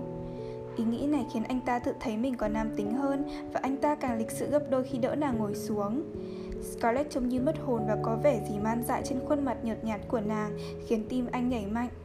Có lẽ nàng buồn vì nghĩ rằng mình sắp phải chiến đấu Không, như vậy là quá tự phụ Nhưng tại sao mặt nàng lại lạ lùng thế kia? Tại sao tay nàng lại run lên sờ mó chiếc khăn gen? Và tại sao hàng mi óng ánh của nàng lại chớp nhanh như những cô gái mà anh ta đã đọc trong tiểu thuyết, chớp mắt vì rụt rè và yêu thương? Anh ta hắng giọng ba lần để nói, nhưng lần nào cũng nghẹ lời. Anh ta chớp mắt tránh cái nhìn như xuyên suốt mặt anh, nhưng dường như cái nhìn đó không phải là để thấy anh. Scarlett suy nghĩ thật mau, một ý tưởng và một kế hoạch vừa được phác họa trong đầu. Hắn có tiền, không còn cha mẹ và lại sống ở Atlanta. Nếu mình lấy hắn ngay, điều đó sẽ chứng tỏ cho Ashley biết rằng mình không cần gì đến y, mình chỉ tán tỉnh y cho vui vậy thôi. Và hơn nữa, điều đó có thể giết chết Honey. Nó sẽ chẳng bao giờ kiếm được thằng con trai nào khác và mọi người sẽ cười cho tới chết. Và việc đó cũng sẽ làm khổ sở Melanie vì cô ta thương Charles vô cùng. Nó còn làm cho Stuart và Brent Nàng hoàn toàn không hiểu tại sao nàng có ý muốn làm đau đớn anh em Tarleton nếu không phải vì họ có mấy cô em hiểm độc. Nàng nghĩ tiếp, và họ sẽ tức sôi lên khi mình tới viếng họ trong một cỗ xe lộng lẫy với hàng lô y phục đẹp đẽ. Ngoài ra mình còn có một ngôi nhà của riêng mình và họ không bao giờ, không bao giờ còn cười mình được nữa. Charles nói sau mấy lần thu góp can đảm. Dĩ nhiên là chúng ta phải chiến đấu, nhưng cô đừng băn khoăn, cô Scarlett. Chỉ một tháng là chúng ta sẽ hoàn toàn thắng. Vâng, toàn thắng. Tôi không muốn bỏ lỡ cơ hội. Tôi chắc là cuộc giao vũ đêm nay sẽ chẳng có gì vui vì quân đội phải tập hợp ở Jonesboro. Anh em Charlton đã đi loan tin rồi. Tôi biết rằng các bà sẽ hối tiếc. Ồ, oh, Scarlett kêu lên, muốn nói gì hơn nữa. Nhưng nhận thay thế cũng đủ rồi. Nàng đã bình tĩnh lại và trí óc đã linh mẫn. Một lớp sương lạnh giá phủ lên cảm giác của nàng. Nàng nghĩ rằng kể từ nay nàng sẽ không còn tìm được một xúc động ấm áp nào nữa. Tại sao không lấy cậu trai xinh xắn và thẹn thùng này? Hắn cũng đàng hoàng như mọi người và nàng có cần gì đâu. Không, nàng sẽ không bao giờ quan tâm đến chuyện gì nữa, dù cho có sống đến 90 tuổi. Tôi không thể quyết định được là nên đi với ông Wade Hampton trong quân đoàn Nam Carolina hay gia nhập vệ đội Atlanta. Ồ, oh, Scarlett lại kêu lên và lần này mắt họ gặp nhau và chính Charles bị chớp mắt. Cô sẽ đợi tôi phải không Scarlett? Chỉ chỉ có thượng đế mới biết là cô sẽ đợi tôi tới khi chúng ta đánh bại tụi Yankee. Anh ta nói như không thở được, quan sát vành môi mím lại của nàng. Lần đầu tiên nhìn rõ khóe miệng đó và suy nghĩ chẳng biết nếu hôn được thì sẽ ra sao. Bàn tay ướt đẫm mồ hôi của nàng bỗng chui vào lòng bàn tay Charles. Tôi không muốn đợi. Nàng nói trong khi ánh mắt mở đi. Charles nhìn lấy tay nàng, miệng há hốc. Nhìn Charles qua đôi mắt mở hé, Scarlett thở ơ nghĩ rằng anh ta giống như một con ếch. Charles lắp bắp nhiều lần, ngậm miệng lại rồi mở ra và mặt lại đỏ tía lên. Cô có thể yêu tôi không? Scarlett im lặng nhưng nhìn xuống và Charles sững sờ chẳng biết phải làm sao trong hoàn cảnh vừa sung sướng tột cùng, vừa bối rối. Có lẽ một người đàn ông không nên hỏi một cô gái như vậy. Trả lời một câu hỏi như thế có lẽ không được đoan trang lắm đối với một cô gái. Chưa bao giờ có can đảm trong một tình cảnh như vậy, Charles không biết phải làm sao. Anh ta muốn la hét lên, muốn ca hát, muốn hôn nàng và muốn nhảy nhót trên bãi cỏ, rồi kỳ đó chạy đi khoe tất cả mọi người, da trắng lẫn da đen, rằng nàng đã yêu anh. Nhưng anh ta chỉ siết chặt tay nàng cho tới khi những chiếc nhẫn của nàng lún vào thịt. Chúng mình sẽ làm lễ cưới sớm hơn phải không cô Scarlett? Ừm, nàng vừa đáp, vừa vân vê vạt áo. Chúng ta sẽ cùng làm hôn lễ một lượt với Mela. Không, nàng nói thật mau, mắt nàng long lên nhìn anh ta một cách gớm ghiếc. Charles biết mình lại sai lầm lần nữa. Dĩ nhiên cô gái ao ước lễ cưới riêng của họ, không thể chia sẻ vinh quang cho ai. Nàng thật độ lượng nên dễ tha thứ sự vụng về của anh. Chỉ cần trời tối hơn một chút, anh ta sẽ có thêm can đảm trong bóng tối để có thể hôn tay nàng và nói những điều mà anh ta khao khát từ lâu. Lúc nào tôi có thể nói với ba cô? Càng sớm càng tốt. Nàng trả lời, hy vọng anh ta sẽ nới lỏng tay ra trước khi nàng bảo anh ta buông. Charles nhảy cỡn lên và trong một lúc nàng tưởng rằng anh ta sẽ nhào lộn trước khi trở lại vẻ trang nghiêm. Anh ta nhìn xuống nàng một cách nồng nàn, trái tim giản dị của anh ta như lổ lộ trên đôi mắt. Nàng chưa hề thấy ai nhìn nàng như vậy bao giờ và chẳng bao giờ còn ai nhìn nàng như vậy nữa. Nhưng trong sự thờ ơ kỳ dị của nàng, nàng chỉ nghĩ rằng anh ta trông giống một con bê. Charles mỉm cười thích thú. Tôi sẽ đi tìm ba cô ngay bây giờ, tôi không thể đợi được nữa. Tha lỗi cho tôi nghe, cưng. Sự say đắm đã tới rất khó khăn, nhưng khi đã nói được một lần, anh ta lặp lại với sự thích thú.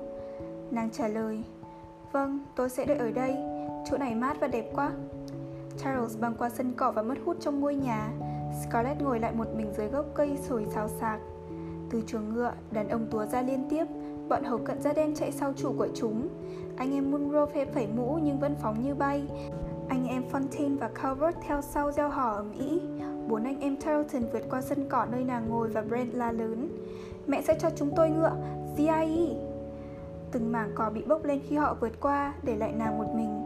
Ngôi nhà trắng với những thân cột cao vút trước mặt nàng hình như tranh né nàng với một vẻ trang trọng xa vời. Nó chẳng bao giờ là ngôi nhà của nàng. Ashley chẳng bao giờ ôm nàng bước lên thềm nhà trong chiếc váy cô dâu nữa.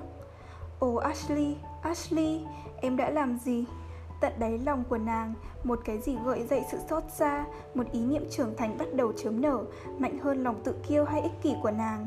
Nàng yêu Ashley, nàng biết rõ là nàng yêu chàng, và nàng chẳng bao giờ thấy rõ ràng điều đó bằng lúc nàng nhìn Charles mất hút nơi khúc quanh của con đường sỏi đá.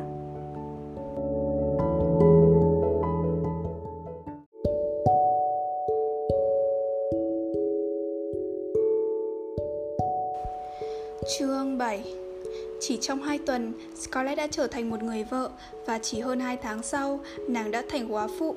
Nàng đã được giải thoát thật sớm khỏi mối liên hệ mà nàng đã nhận lấy một cách hấp tấp và thiếu suy nghĩ, nhưng nàng chẳng bao giờ còn được hưởng cái tự do vô tư lự của những ngày chưa lấy chồng. Sự quá bụa đã theo ngay sau gót hôn nhân và thật kinh hoàng cho nàng, bổn phận làm mẹ đến liền sau đó. Nhiều năm sau, mỗi lần hồi tưởng những ngày cuối cùng của tháng 4 năm 1861, Scarlett không bao giờ nhớ rõ được chi tiết ra sao cả. Thời gian và những biến cố đã đâm sầm vào nhau, hỗn loạn như một cơn ác mộng phi lý.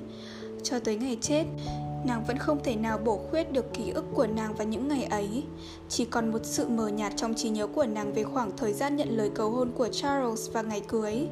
Hai tuần lễ, thật quá ngắn đối với thời gian đính hôn và không thể chấp nhận được trong thời bình. Thời gian trung bình hợp lẽ là một năm hay ít nhất là 6 tháng. Nhưng miền Nam đã bốc lửa chiến tranh và biến cố đã kéo đến mau lẹ như có mang theo một trận cuồng phong, thổi tung hết những nhịp điệu êm đềm ngày cũ. Alan vừa vặn vẹo hai bàn tay vừa khuyên nên trì hoãn để Scarlett được suy nghĩ thêm. Nhưng trước sự biện giải của mẹ, Scarlett nhíu mày làm ngơ. Nàng muốn lấy chồng và lấy thật mau, chỉ trong hai tuần lễ thôi. Biết rằng đám cưới của Ashley sẽ cử hành vào khoảng cuối tháng 4 đến đầu tháng 5 để chàng có thể gia nhập quân đội ngay khi được gọi. Scarlett đã sắp đặt hôn lễ của nàng vào một ngày sớm hơn của Ashley. Allen phản đối, nhưng Charles biện hộ với một tài hùng biện mới tìm ra rằng anh ta nóng lòng đi Nam Carolina để gia nhập quân đoàn của Wade Hampton và Gerard lại thuộc về phe hai người trẻ. Ông đã bị kích thích mạnh vì cơn sốt chiến tranh và rất hài lòng vì Scarlett đã tìm được một nơi xứng đáng, còn ai hơn ông để bênh vực đường lối tình yêu của tuổi trẻ trong thời chiến. Ellen điên đầu, nhưng sau cùng đành phải làm như những bà mẹ miền Nam khác đã làm. Thế giới nhàn rỗi của họ đã bị đảo lộn, mọi điều khiếu nại, biện hộ và khuyến cáo của họ chẳng có hiệu quả gì trước những lực lượng hùng mạnh đã cuốn họ đi. Miền Nam đang chênh choáng bởi thăng say và kích động. Ai cũng nghĩ là chỉ là một trận đánh thôi cũng đủ kết liễu chiến tranh rồi, và những người trẻ đều nô nức đầu quân trước khi chiến trận có thể chấm dứt. Họ cũng hấp tấp cưới các tỉnh nhân trước khi kéo đi Virginia để giáng một đòn vào mặt bọn Yankee hơn một chục đám cưới thời chiến được cử hành trong hạt và chẳng có thời giờ để khóc lóc dã từ vì mọi người đều quá bận rộn và kích động. Chẳng ai có thể long trọng nghĩ đến những giọt nước mắt. Đàn bà phải may đồng phục, đàn vớ và cuộn băng cứu thương, còn đàn ông thì lo đạn dượt và tập bắn. Mỗi ngày đều có chuyến xe lửa chở quân đội đi ngang qua Jonesboro tiến lên hướng Bắc về phía Atlanta và Virginia. Một vài phân đội vui vẻ trong bộ đồng phục đỏ tươi và màu xanh dương, xanh lục của vệ binh quốc gia, một vài toán nhỏ bận áo vải dệt lấy và đội mũ bằng da, một vài nhóm khác không có đồng phục, chỉ mặc đồ bằng nỉ đẹp hay vải thượng hạ. Tất cả đều chưa được huấn luyện hoàn bị, võ trang sơ sài, man dại vì kích động. Họ gieo hò như đang trên đường tới tham dự một cuộc cắm trại. Nhìn thấy những người này, bọn trai trẻ trong hạt lo sợ cuống cuồng là chiến tranh sẽ chấm dứt trước khi họ lên tới Virginia, nên mọi chuẩn bị cho cuộc xuất thân đã được xúc tiến mau lẹ. Giữa tình trạng cuồng loạn ấy, mọi sự chuẩn bị cho hôn lễ của Scarlett vẫn được tiến hành và hình như trước khi biết rõ nàng phải làm gì, nàng đã mặc bộ áo và choàng chiếc khăn cưới của Alan, bước xuống thang lầu Tara trong cánh tay của cha nàng, đối diện với căn nhà đầy thực khách. Một lúc sau, nàng sực nhớ ra như vừa trải qua cơn mộng. Nàng nhớ lại hàng trăm ngọn nến lung linh trên vách, gương mặt của mẹ nàng, đầy yêu thương ái ngại, hơi ngơ ngác và môi bà mấp máy đọc kinh cầu hạnh phúc cho con. Nàng nhớ lại hình ảnh Gerard mặt đỏ dần vì rượu brandy và hãnh diện thấy con gái ông có được một người chồng thuộc dòng danh giá cố kiệu vừa được một gia tài. Và Ashley cầm tay Melanie đứng dưới chân cầu thang. Lúc vừa thấy mặt chàng, nàng tự nghĩ Đây nào phải là sự thật, không thể được đây chỉ là một cơn ác mộng mình sẽ tỉnh lại và sẽ thấy rằng đó chỉ là một giấc mơ. Mình không thể suy tư về nó bây giờ. Ngược lại, mình sẽ hét lớn trước đám đông ngay. Mình chẳng suy nghĩ gì bây giờ được. Hãy để sau này, khi mình đã chịu đựng nổi, khi nào mình không còn trông thấy ánh mắt của chàng nữa. Thật vậy, tất cả đều giống như một giấc mơ Lúc băng qua lối đi giữa đám đông vui vẻ mà Charles đỏ ửng lên. Những câu nói lắp bắp của anh ta Và những câu rõ ràng minh bạch của nàng trả lời cũng thật lạnh lùng. Sau đó là những lời chúc tụng Những cái hôn Những ly rượu mừng và khiêu vũ. Tất cả, tất cả đều như trải qua trong giấc mơ. Ngay cả cảm giác lúc Ashley hôn phớt lên má và giọng thì thầm của Melanie. Bây giờ chúng ta thực sự là chị em với nhau rồi đó. Cũng không thật ngay cả lúc hồi hộp khi thấy bà cô mập của Charles, cô Pitty Pat Hamilton ngất xỉu cũng đều là những diễn biến của cơn ác mộng đó. Nhưng sau khi cuộc khiêu vũ và lễ rượu mừng chấm dứt, bình minh ló dạng khi tất cả các khách từ Atlanta đến, tụ tập trong Tara và nhà của viên quản gia đã ngả mình trên giường. Trên ghế nhựa hay những tấm đệm trải ở sàn nhà đều ngủ say và tất cả những khách lân cận đã về nghỉ ngơi để sửa soạn cho hôn lễ ngày mai ở 12 Oaks. Lúc đó cơn mộng mới bị vỡ tan từng mảng như pha lê nhường chỗ cho sự thật. Sự thật là Charles, mặt đỏ gay vì thẹn ló ra từ căn phòng trang điểm của nàng trong cái áo ngủ của anh ta, tránh né cái nhìn kinh ngạc của nàng qua lớp mền đắp lên tới cổ. Dĩ nhiên nàng biết rằng vợ chồng phải nằm chung giường, nhưng nàng chưa bao giờ nghĩ tới chuyện đó. Đó là chuyện quá hiển nhiên như trường hợp của cha mẹ nàng, nhưng nàng chẳng bao giờ đặt mình vào chuyện đó. Và bây giờ, lần đầu tiên kể từ ngày ra yến, nàng mới ý thức rõ những gì do chính tay nàng mang tới cho nàng. Với ý nghĩ gã con trai xa lạ mà nàng chẳng thật tâm muốn lấy lại nằm chung giường Giữa lúc mình đang quá đau khổ vì hối tiếc những hành động hấp tấp của mình Và chuyện mãi mãi nàng không còn có được Ashley. Thật quá sức chịu đựng. Và khi Charles vừa mon men tới gần giường, nàng đã khàn khàn bảo nhỏ Tôi sẽ la lớn lên khi anh tới gần tôi. Tôi sẽ la, tôi sẽ la thật lớn. Tránh ra, đừng hòng đụng vào tôi. Do đó, Charles Hamilton phải trải qua đêm tân hôn trong một cái ghế bành đặt ở góc phòng. Anh ta không mấy thất vọng vì hiểu hoặc tưởng rằng mình hiểu tính dễ bị xúc động và sự thẹn thùng của vợ. Anh muốn đợi tới khi sự sợ hãi của nàng lắng xuống. Chỉ có điều, chỉ có điều... Anh thở dài, xoay người qua lại để chọn một lối nằm cho thoải mái, bởi vì anh ta phải ra mặt trận vào một ngày gần đây. Nếu đám cưới của chính Scarlett đã là một cơn ác mộng thì đám cưới của Ashley lại càng thảm não cho nàng hơn. Scarlett mặc chiếc áo màu xanh vỏ táo, chiếc áo của ngày thứ nhì sau hôn lễ, đứng giữa phòng khách trói lọi bởi hàng trăm ngọn nến của 12 Oaks. Gian phòng chật đích với đám người đêm qua Nàng nhìn khuôn mặt giản dị, nhỏ bé của Melanie Mặt cô ta sáng rỡ vì đã là bà Melanie Wikes Bây giờ Ashley đã xa nàng vĩnh viễn Ashley của nàng không, bây giờ không còn là Ashley của nàng nữa. Nhưng còn bao giờ nàng được là của chàng không? Tất cả những điều đó trộn lẫn trong tâm trí Và trong đầu óc đã quá mệt mỏi và lạc lõng của nàng. Chàng đã nói yêu nàng, Nhưng cái gì đã phân cách hai người? Phải chi nàng có thể nhớ lại được? Lấy Charles, nàng đã ngăn chặn được những lời dèm pha của người trong hạt. Nhưng bây giờ vấn đề đó có nghĩa gì đâu? Cái việc trước kia hình như rất quan trọng đối với nàng Bây giờ hoàn toàn vô nghĩa. Tất cả cái gì đáng kể chính là Ashley. Nhưng bây giờ chàng đã rời xa nàng Và nàng đã lấy một người. Một người đàn ông mình chẳng hề yêu Mà lại còn khinh bỉ nữa. Ôi, nàng tiếc biết bao những chuyện ấy. Nàng thường nghe nói, Người ta tự cắt chiếc mũi Vì ác cảm với khuôn mặt của mình. Nhưng lúc trước câu này chỉ là một hình dung pháp. Bây giờ nàng mới biết được ý nghĩa của nó. Và bây giờ nàng vừa điên cuồng ao ước không bị ràng buộc gì với Charles, Trở về Tara là một thiếu nữ chưa chồng như xưa, Vừa nhận ra rằng chính nàng là người có lỗi.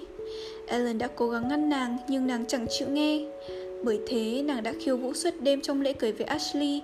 Quay cuồng một cách ngây dại Nói chuyện như một người máy Cười cợt và ngạc nhiên về sự ngốc nghếch của người ngoại cuộc. Cứ nghĩ rằng nàng là một tân nương hạnh phúc Mà không sao thấu hiểu nổi sự đau đớn của nàng. Tạ ơn trời, họ không sao thấy được. Đêm đó, sau khi Mami giúp nàng cởi áo và đi ra ngoài, Charles rụt rè nhô ra từ phòng trang điểm, tự hỏi không biết anh ta có phải trải qua một đêm thứ hai trong cái ghế nệm lông ngựa nữa hay không, thì đột nhiên nàng òa ra khóc. Nàng khóc cho đến khi Charles leo lên bên cạnh nàng, cố gắng an ủi, nàng vẫn sụt sùi khóc cho đến khi không còn một giọt nước mắt, và cuối cùng tức tưởi tựa vào vai Charles. Nếu không có chiến tranh, họ phải bỏ ra một tuần lễ để viếng thăm các gia đình trong hạt, dự dạ vũ và dạ yến khoản đãi vợ chồng mới cưới trước khi họ lên đường đi viếng hồ Saratoga hoặc White Sulphur. Nếu không có chiến tranh, Scarlett đã mặc đủ các loại áo ngày thứ ba, thứ tư, thứ năm sau hôn lễ để dự những bữa tiếp đãi nàng tại nhà Fontaine, Calvert hay Tarleton. Nhưng chẳng có tiệc tùng, cũng chẳng có du lịch. Một tuần sau ngày cưới, Charles đã phải lên đường gia nhập quân đoàn của đại tá Whithampton và hai tuần sau đó, Ashley và đội quân lên đường để lại cho hạt bao nhiêu buồn nhớ. Trong hai tuần đó, Scarlett không bao giờ gặp Ashley một mình, không một lời riêng nào với chàng. Ngay cả giờ phút khủng khiếp của buổi lên đường, khi chàng dừng lại Tara trên đường tới nhà ga, nàng cũng không nói được một lời nào với chàng. Melanie đội mũ, trùm khăn, nghiêm trang trong bổn phận làm vợ mới mẻ, vịn vào tay chồng. Và mọi người ở Tara, da trắng lẫn da đen, đều nghỉ việc để tiện Ashley ra mặt trận. Melanie nói với chồng, anh phải hôn Scarlett chứ, bây giờ cô ấy là em của em rồi và Ashley khom xuống, phớt đôi môi lạnh giá trên má nàng. Scarlett chẳng vui vẻ gì về cái hôn đó bởi chính Melanie đã nhắc nhở chàng. Cô ta đã làm cho nàng nghẹt thở vì cái ôm từ dã. Em phải lên Atlanta thăm chị và cô Pittipat nghe không? Ồ cưng, chị mong em lắm. Gia đình muốn biết rõ vợ của Charlie hơn. Năm tuần trôi qua, từ Nam Carolina, Charles gửi cho vợ một lá thư rụt rè, ngây ngất và âu yếm kể lệ về tình yêu của anh ta, về những dự định khi chiến tranh chấm dứt, về việc ao ước được là một anh hùng vì nàng, và về sự tôn sùng của anh ta đối với vị chỉ huy trưởng Wade Đến tuần lễ thứ 17, một bức điện tín do chính đại tá Wade gửi tới và sau đó là một bức thư phân ưu với lời lẽ ân cần và trang nghiêm. Charles đã chết, Đại tá không thể báo tin sớm hơn vì Charles nghĩ rằng cơn bệnh của anh ta không nặng lắm. Anh không muốn làm gia đình lo lắng. Người con trai bất hạnh đó chẳng những bị số mạng cướp đi tình yêu mà anh ta tưởng rằng đã chiếm được, mà còn mất cả cao vọng được chết vinh dự trên chiến trường. Anh đã chết một cách tầm thường và mau lẹ bởi chứng sưng phổi và sau đó là bệnh đậu mùa và cũng chẳng tới gần được bọn Yankee hơn bao nhiêu là căn cứ Nam Carolina. Đúng ngày tháng, con trai Charles chào đời và theo thói quen, người ta đặt tên cho đứa con theo tên vị chỉ huy trưởng của cha nó. Đứa nhỏ mang tên Wade Hampton Hamilton. Scarlett đã khóc hết nước mắt vì thất vọng khi biết mình có thai, nàng cầu mong được chết cho xong.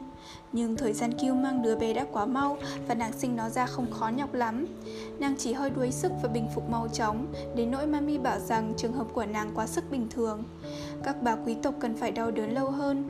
Nàng không thấy thương con lắm, nàng không hề muốn nó ra đời và còn oán hận vì nó được sinh ra. Nhưng bây giờ đã có nó rồi mà nàng vẫn thấy như chưa, như thằng bé không phải là con của nàng. Tuy thể xác hồi phục mau lẹ sau khi sinh bé Wade, tinh thần nàng vẫn còn ngơ ngẩn và kiệt quệ. Nàng hoàn toàn xuống tinh thần, mặc dù tất cả những người trong đồn điền đều cố làm cho nó hồi sinh. Ellen đi qua đi lại với một vẻ lo lắng và các nếp nhăn trên trán. Gerald chửi thề nhiều hơn trước và thường mang từ Johnsboro về những món quà chẳng ích lợi gì cả. Ngay cả lão bác sĩ Fontaine, sau khi bảo nàng dùng thuốc bổ gồm lưu huỳnh, đá tam hợp và dược thảo, cũng thất bại trong việc làm nàng vui trở lại. Ông nói riêng với Ellen rằng sở dĩ Scarlett hay cầu có và thở ơ như vậy chỉ vì nàng đang có chuyện đau lòng. Nhưng nếu muốn nói ra, Scarlett có thể cho họ biết rằng chứng bệnh của nàng khác xa và phức tạp hơn tâm bệnh nhiều. Nàng không muốn cho ai biết rằng chính sự buồn nản quá mức, sự ngơ ngác vì trở thành người mẹ và hơn tất cả. Sự vắng bóng của Ashley đã khiến nàng tiểu tụy thiểu não. Nỗi phiền buồn của nàng cứ như đang đau xé và dai dẳng. Cuộc sống trong hạt đã trống vắng những cuộc vui chơi và sinh hoạt bình thường kể từ khi những người trai tráng lên đường ra mặt trận. Tất cả những thanh niên hoạt náo để ra đi, bốn anh em Tarleton, hai người con trai nhà Calvert, nhóm Fontaine, nhóm Munro và tất cả những người trai trẻ, dễ thương ở Jonesboro, Fayetteville và Lovejoy cũng thế chỉ còn lại những người già cả, những kẻ tàn tật, nữ giới và họ luôn bận rộn với những chuyện may vá, trồng trọt thêm nhiều bông vải và nhiều bắp, chăn nuôi thêm nhiều bò, heo và cừu để cung cấp cho quân đội gần như chẳng có bóng dáng thật sự của một người đàn ông nào cả, ngoại trừ toán quân lương dưới quyền chỉ huy của con người đứng tuổi Frank Kennedy, ý trung nhân của Suellen, cứ mỗi tháng trở về một lần để thu góp phẩm vật tiếp tế. Các sĩ quan và binh sĩ quân nhu này không mấy hấp dẫn, lại thêm thái độ rụt rè của Frank khi tán tỉnh Suellen càng khiến cho Scarlett bực mình đến nỗi khó giữ được lễ độ với y. Thà hai đứa nó lấy nhau phát cho rảnh mắt. Dù cho những người trong toán vận lương đó có khả ái hơn đi nữa, họ cũng chẳng giúp gì được nàng thoát khỏi tình cảnh hiện thời. Nàng đã là khóa phụ và trái tim được chôn theo giấy mộ chồng. Đó là điều mọi người cũng nghĩ và cũng muốn nàng phải xử sự theo đúng phẩm cách của một người vợ quá.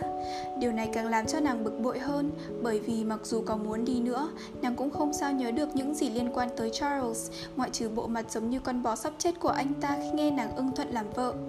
Ngay cả hình ảnh đó cũng bị lu mờ nhưng trên thực tế nàng vẫn là quá phụ và phải biết giữ gìn tiết hạnh.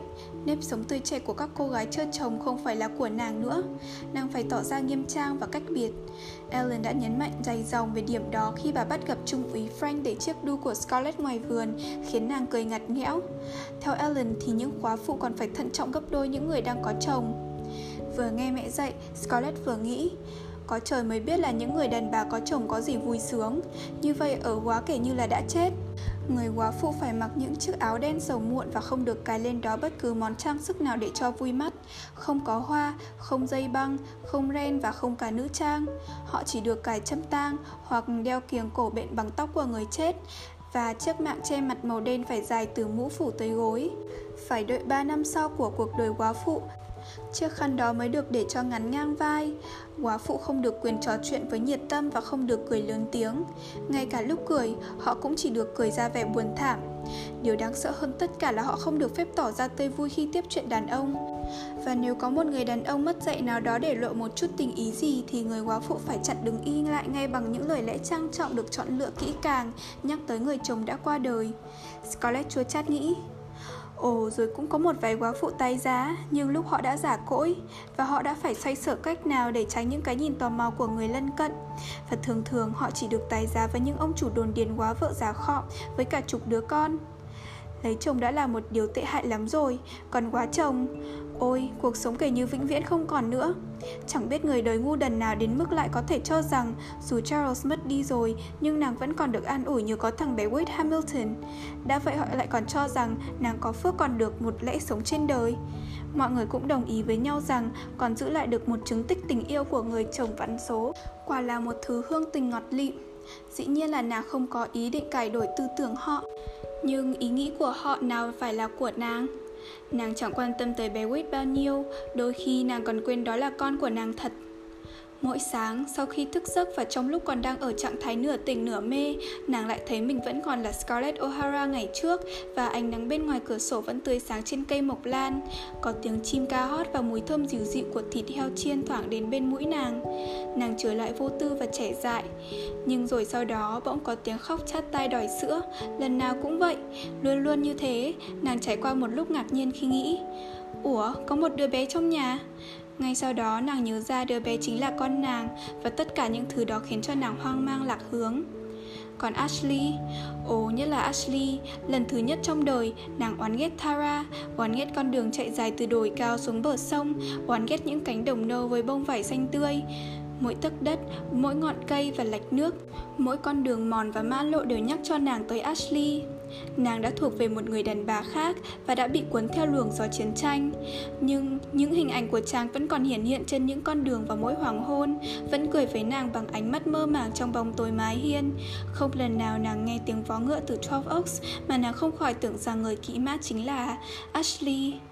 Bây giờ nàng oán ghét cả Twelve Oaks Dù rằng đã có lần yêu quý nó Nàng oán ghét nó nhưng nàng vẫn cứ bị lôi cuốn về bên đó để nghe ông John White Và các cô gái nói về Ashley Họ đọc những bức thư của chàng gửi về từ Virginia. Những lá thư đó làm nàng đau xót Nhưng nàng vẫn tới đó để nghe. Nàng ghét con bé India gàn bướng Và con Honey hay nói sỏ nói xiên Và cũng biết bọn nó chẳng ưa gì mình. Nhưng nàng không thể lảng tránh chúng. Và cứ mỗi lần từ bên đồn điền 12 Oaks trở về, nàng chán nản nằm bẹp trên giường, bỏ ăn bữa tối. Chính chuyện bỏ ăn đó khiến cho Ellen và Mami lo âu nhất. Mami mang lên những thức ăn thật ngon, nói bóng gió để nàng nhớ ra rằng nàng đã là quá phụ thì có thể ăn bao nhiêu tùy thích, nhưng bà chỉ hoài công. Khi bác sĩ Fontaine nghiêm trang nói với Ellen rằng tâm bệnh thường làm tàn tạ và đẩy người đàn bà xuống mồ, Ellen xanh mặt, vì đó chính là mối lo đang đè nặng lòng bà. Không thể làm gì nữa sao bác sĩ? Cách tốt nhất là cho nó đi đổi không khí thôi Lão bác sĩ trả lời, Mừng thầm vì chỉ mong thoát khỏi một bệnh nhân quá khó tính và Scarlett miễn cưỡng bồng con đi thăm viếng, trước hết là họ O'Hara và Robillard ở Savannah, sau đó là hai bà dì Pauline và Eulalie ở Charleston. Nhưng nàng đã trở về Tara một tháng sớm hơn ngày Ellen dự liệu mà không hề giải thích lý do trở về một lời nào. Ở Savannah, nàng đã được đối xử niềm nở, nhưng hai ông bác James và Andrew và hai bà vợ thật là thủ cựu, thích được ngồi yên một chỗ, kể lể chuyện xa xưa, những chuyện mà Scarlett không thích chút nào. Đối với họ Robilot cũng vậy, còn Charleston quả là khủng khiếp với nàng. Dì Pauline và chồng dì, một ông già nhỏ thó, câu nệ, quá kiểu cách, sống trong một đồn điền cạnh dòng sông, hẻo lánh hơn Tara nhiều. Hàng xóm gần nhất của họ cách đó hai chục dặm và muốn tới nơi người ta phải theo những con đường tối om, xuyên qua các rừng rồi và chắc bách diệp đắm mình trong đầm lầy. Những cây sồi với lớp màu rêu xám đong đưa trước gió làm Scarlett rợn gáy và khiến nàng nhớ lại các câu chuyện của Gerard về những con ma Ireland lảng vảng trong sương mù. Ở đó chẳng có gì khác hơn là ngồi đan suốt ngày và nghe dượng Carrie đọc to những tác phẩm cải cách của Burger Linton. Dì Eulalie, ẩn giật trong một ngôi nhà rộng lớn có tường cao bao bọc ở Battery trong vùng Charleston cũng không có gì vui hơn. Scarlett đã quen thuộc với khung trời bao la của những ngọn đồi đất đỏ, nên cảm thấy như đang ở trong ngục thất. Ở đây không khí nhộn nhịp hơn ở nơi dì Pauline, Nhưng Scarlett không ưa những kẻ đến thăm dì nàng với vẻ kênh kiệu, Với óc thiệu thủ cựu và sự chú tâm đến gia tộc của họ. Nàng biết rõ rằng tất cả bọn họ đều nghĩ rằng nàng là kết quả của một cuộc phối hợp bất xứng, Và họ ngạc nhiên sao một người trong họ Robilot lại có thể lấy một anh chàng Ireland mới sang lập nghiệp. Scarlett biết gì Eulalie thế nào cũng biện giải với họ sau lưng nàng. Những việc ấy làm cho nàng căm tức bởi vì giống tính cha, nàng không hề quan tâm tới vấn đề gia tộc. Nàng hãnh diện vì Gerald bởi ông đã dựng nên sự nghiệp mà không cần sự giúp đỡ của một ai ngoài bộ óc Ireland minh mẫn. Và dân Charleston quá buồn cười khi tự nhận trách nhiệm về vụ căn cứ Sumter. Trời, họ không hiểu nổi là nếu họ không ngu xuẩn bắn những phát súng khơi mà chiến tranh thì cũng có những tên điên dại khác sẵn sàng làm hay sao? Quen với cách nói mau lẹ của người miền cao nguyên Georgia, cái giọng kéo dài đều đều của người bình nguyên có vẻ quá kiểu cách đối với nàng. Nàng nghĩ nếu còn phải nghe những tiếng palms thay vì palms hay house thay vì house và ma pa thay vì ma pa thì chắc nàng sẽ hét lên vì quá bực mình. Nàng còn bực dọc đến nỗi trong một buổi viếng thăm đáp lễ, Nàng đã nhái giọng Ireland của Gerald khiến cho gì nàng phải âu sầu. Sau đó nàng về Tara, thả chịu đựng những kỷ niệm về Ashley vò xé còn hơn là nghe cái giọng Charleston. Ellen bận rộn suốt ngày đêm, tăng gấp đôi mức sản xuất của Tara để phục vụ liên bang miền Nam, hết sức kinh hoàng khi thấy cô con gái lớn trở về từ Charleston, gầy gò, xanh xao và cáu kỉnh. Chính bà cũng đã biết thế nào là tâm bệnh và đêm này sang đêm khác, bà thao thức cạnh Gerald đang ngủ say, cố tìm cách làm vơi nỗi phiền muộn của Scarlett. Cô của Charles, Pitty Pat Hamilton đã nhiều lần viết thư cho bà, hối thúc bà cho phép Scarlett về Atlanta chơi một thời gian và bây giờ, lần đầu tiên Ellen cân nhắc giải pháp đó một cách thận trọng. Cô Pitty Pat và Melanie sống trong một ngôi nhà rộng lớn và không có sự bảo vệ của một người đàn ông nào. Cô viết, bây giờ Charles đã qua đời. Dĩ nhiên, ở đây còn có sự bảo hộ của em tôi là Henry, nhưng chú ấy không ở cùng nhà với chúng tôi. Có lẽ Scarlett có nói với chị về Henry vì tế nhị, tôi không thể viết thêm nhiều về chú ấy trên thư này. Melly và tôi sẽ khoan khoái và yên lòng hơn nếu có Scarlett bên cạnh. Ba người đàn bà trơ trọi còn hơn là hai. Và có lẽ cháu Scarlett sẽ tìm được đôi chút bình thản để nguôi sầu, Cũng như Melly bằng cách săn sóc những thanh niên dũng cảm của chúng ta trong bệnh viện. Và cố nhiên Melly và tôi đều mong gặp thằng bé cưng. Vậy là đồ đạc của Scarlett được gói ghém một lần nữa trong dương với những bộ tam phục Rồi cùng với thằng bé Wade Hampton và vú của nó, con Prissy Nàng lên đường đi Atlanta với một lô những lời căn dặn của Ellen và Mami Cùng với 100 đô la tiền giấy của liên bang miền Nam của Gerald cho trong túi. Nàng không thích đi Atlanta lắm. Theo nàng thì cô Pitty Pat là người ngớ ngẩn nhất trong các bà lão Và ý nghĩ sống chung dưới một mái nhà với vợ của Ashley mới thật là kinh tởm nhưng trong hạt đã có nhiều kỷ niệm khiến nàng không thể ở lại được, cho nên bất cứ sự thay đổi nào cũng được cho là thích đáng.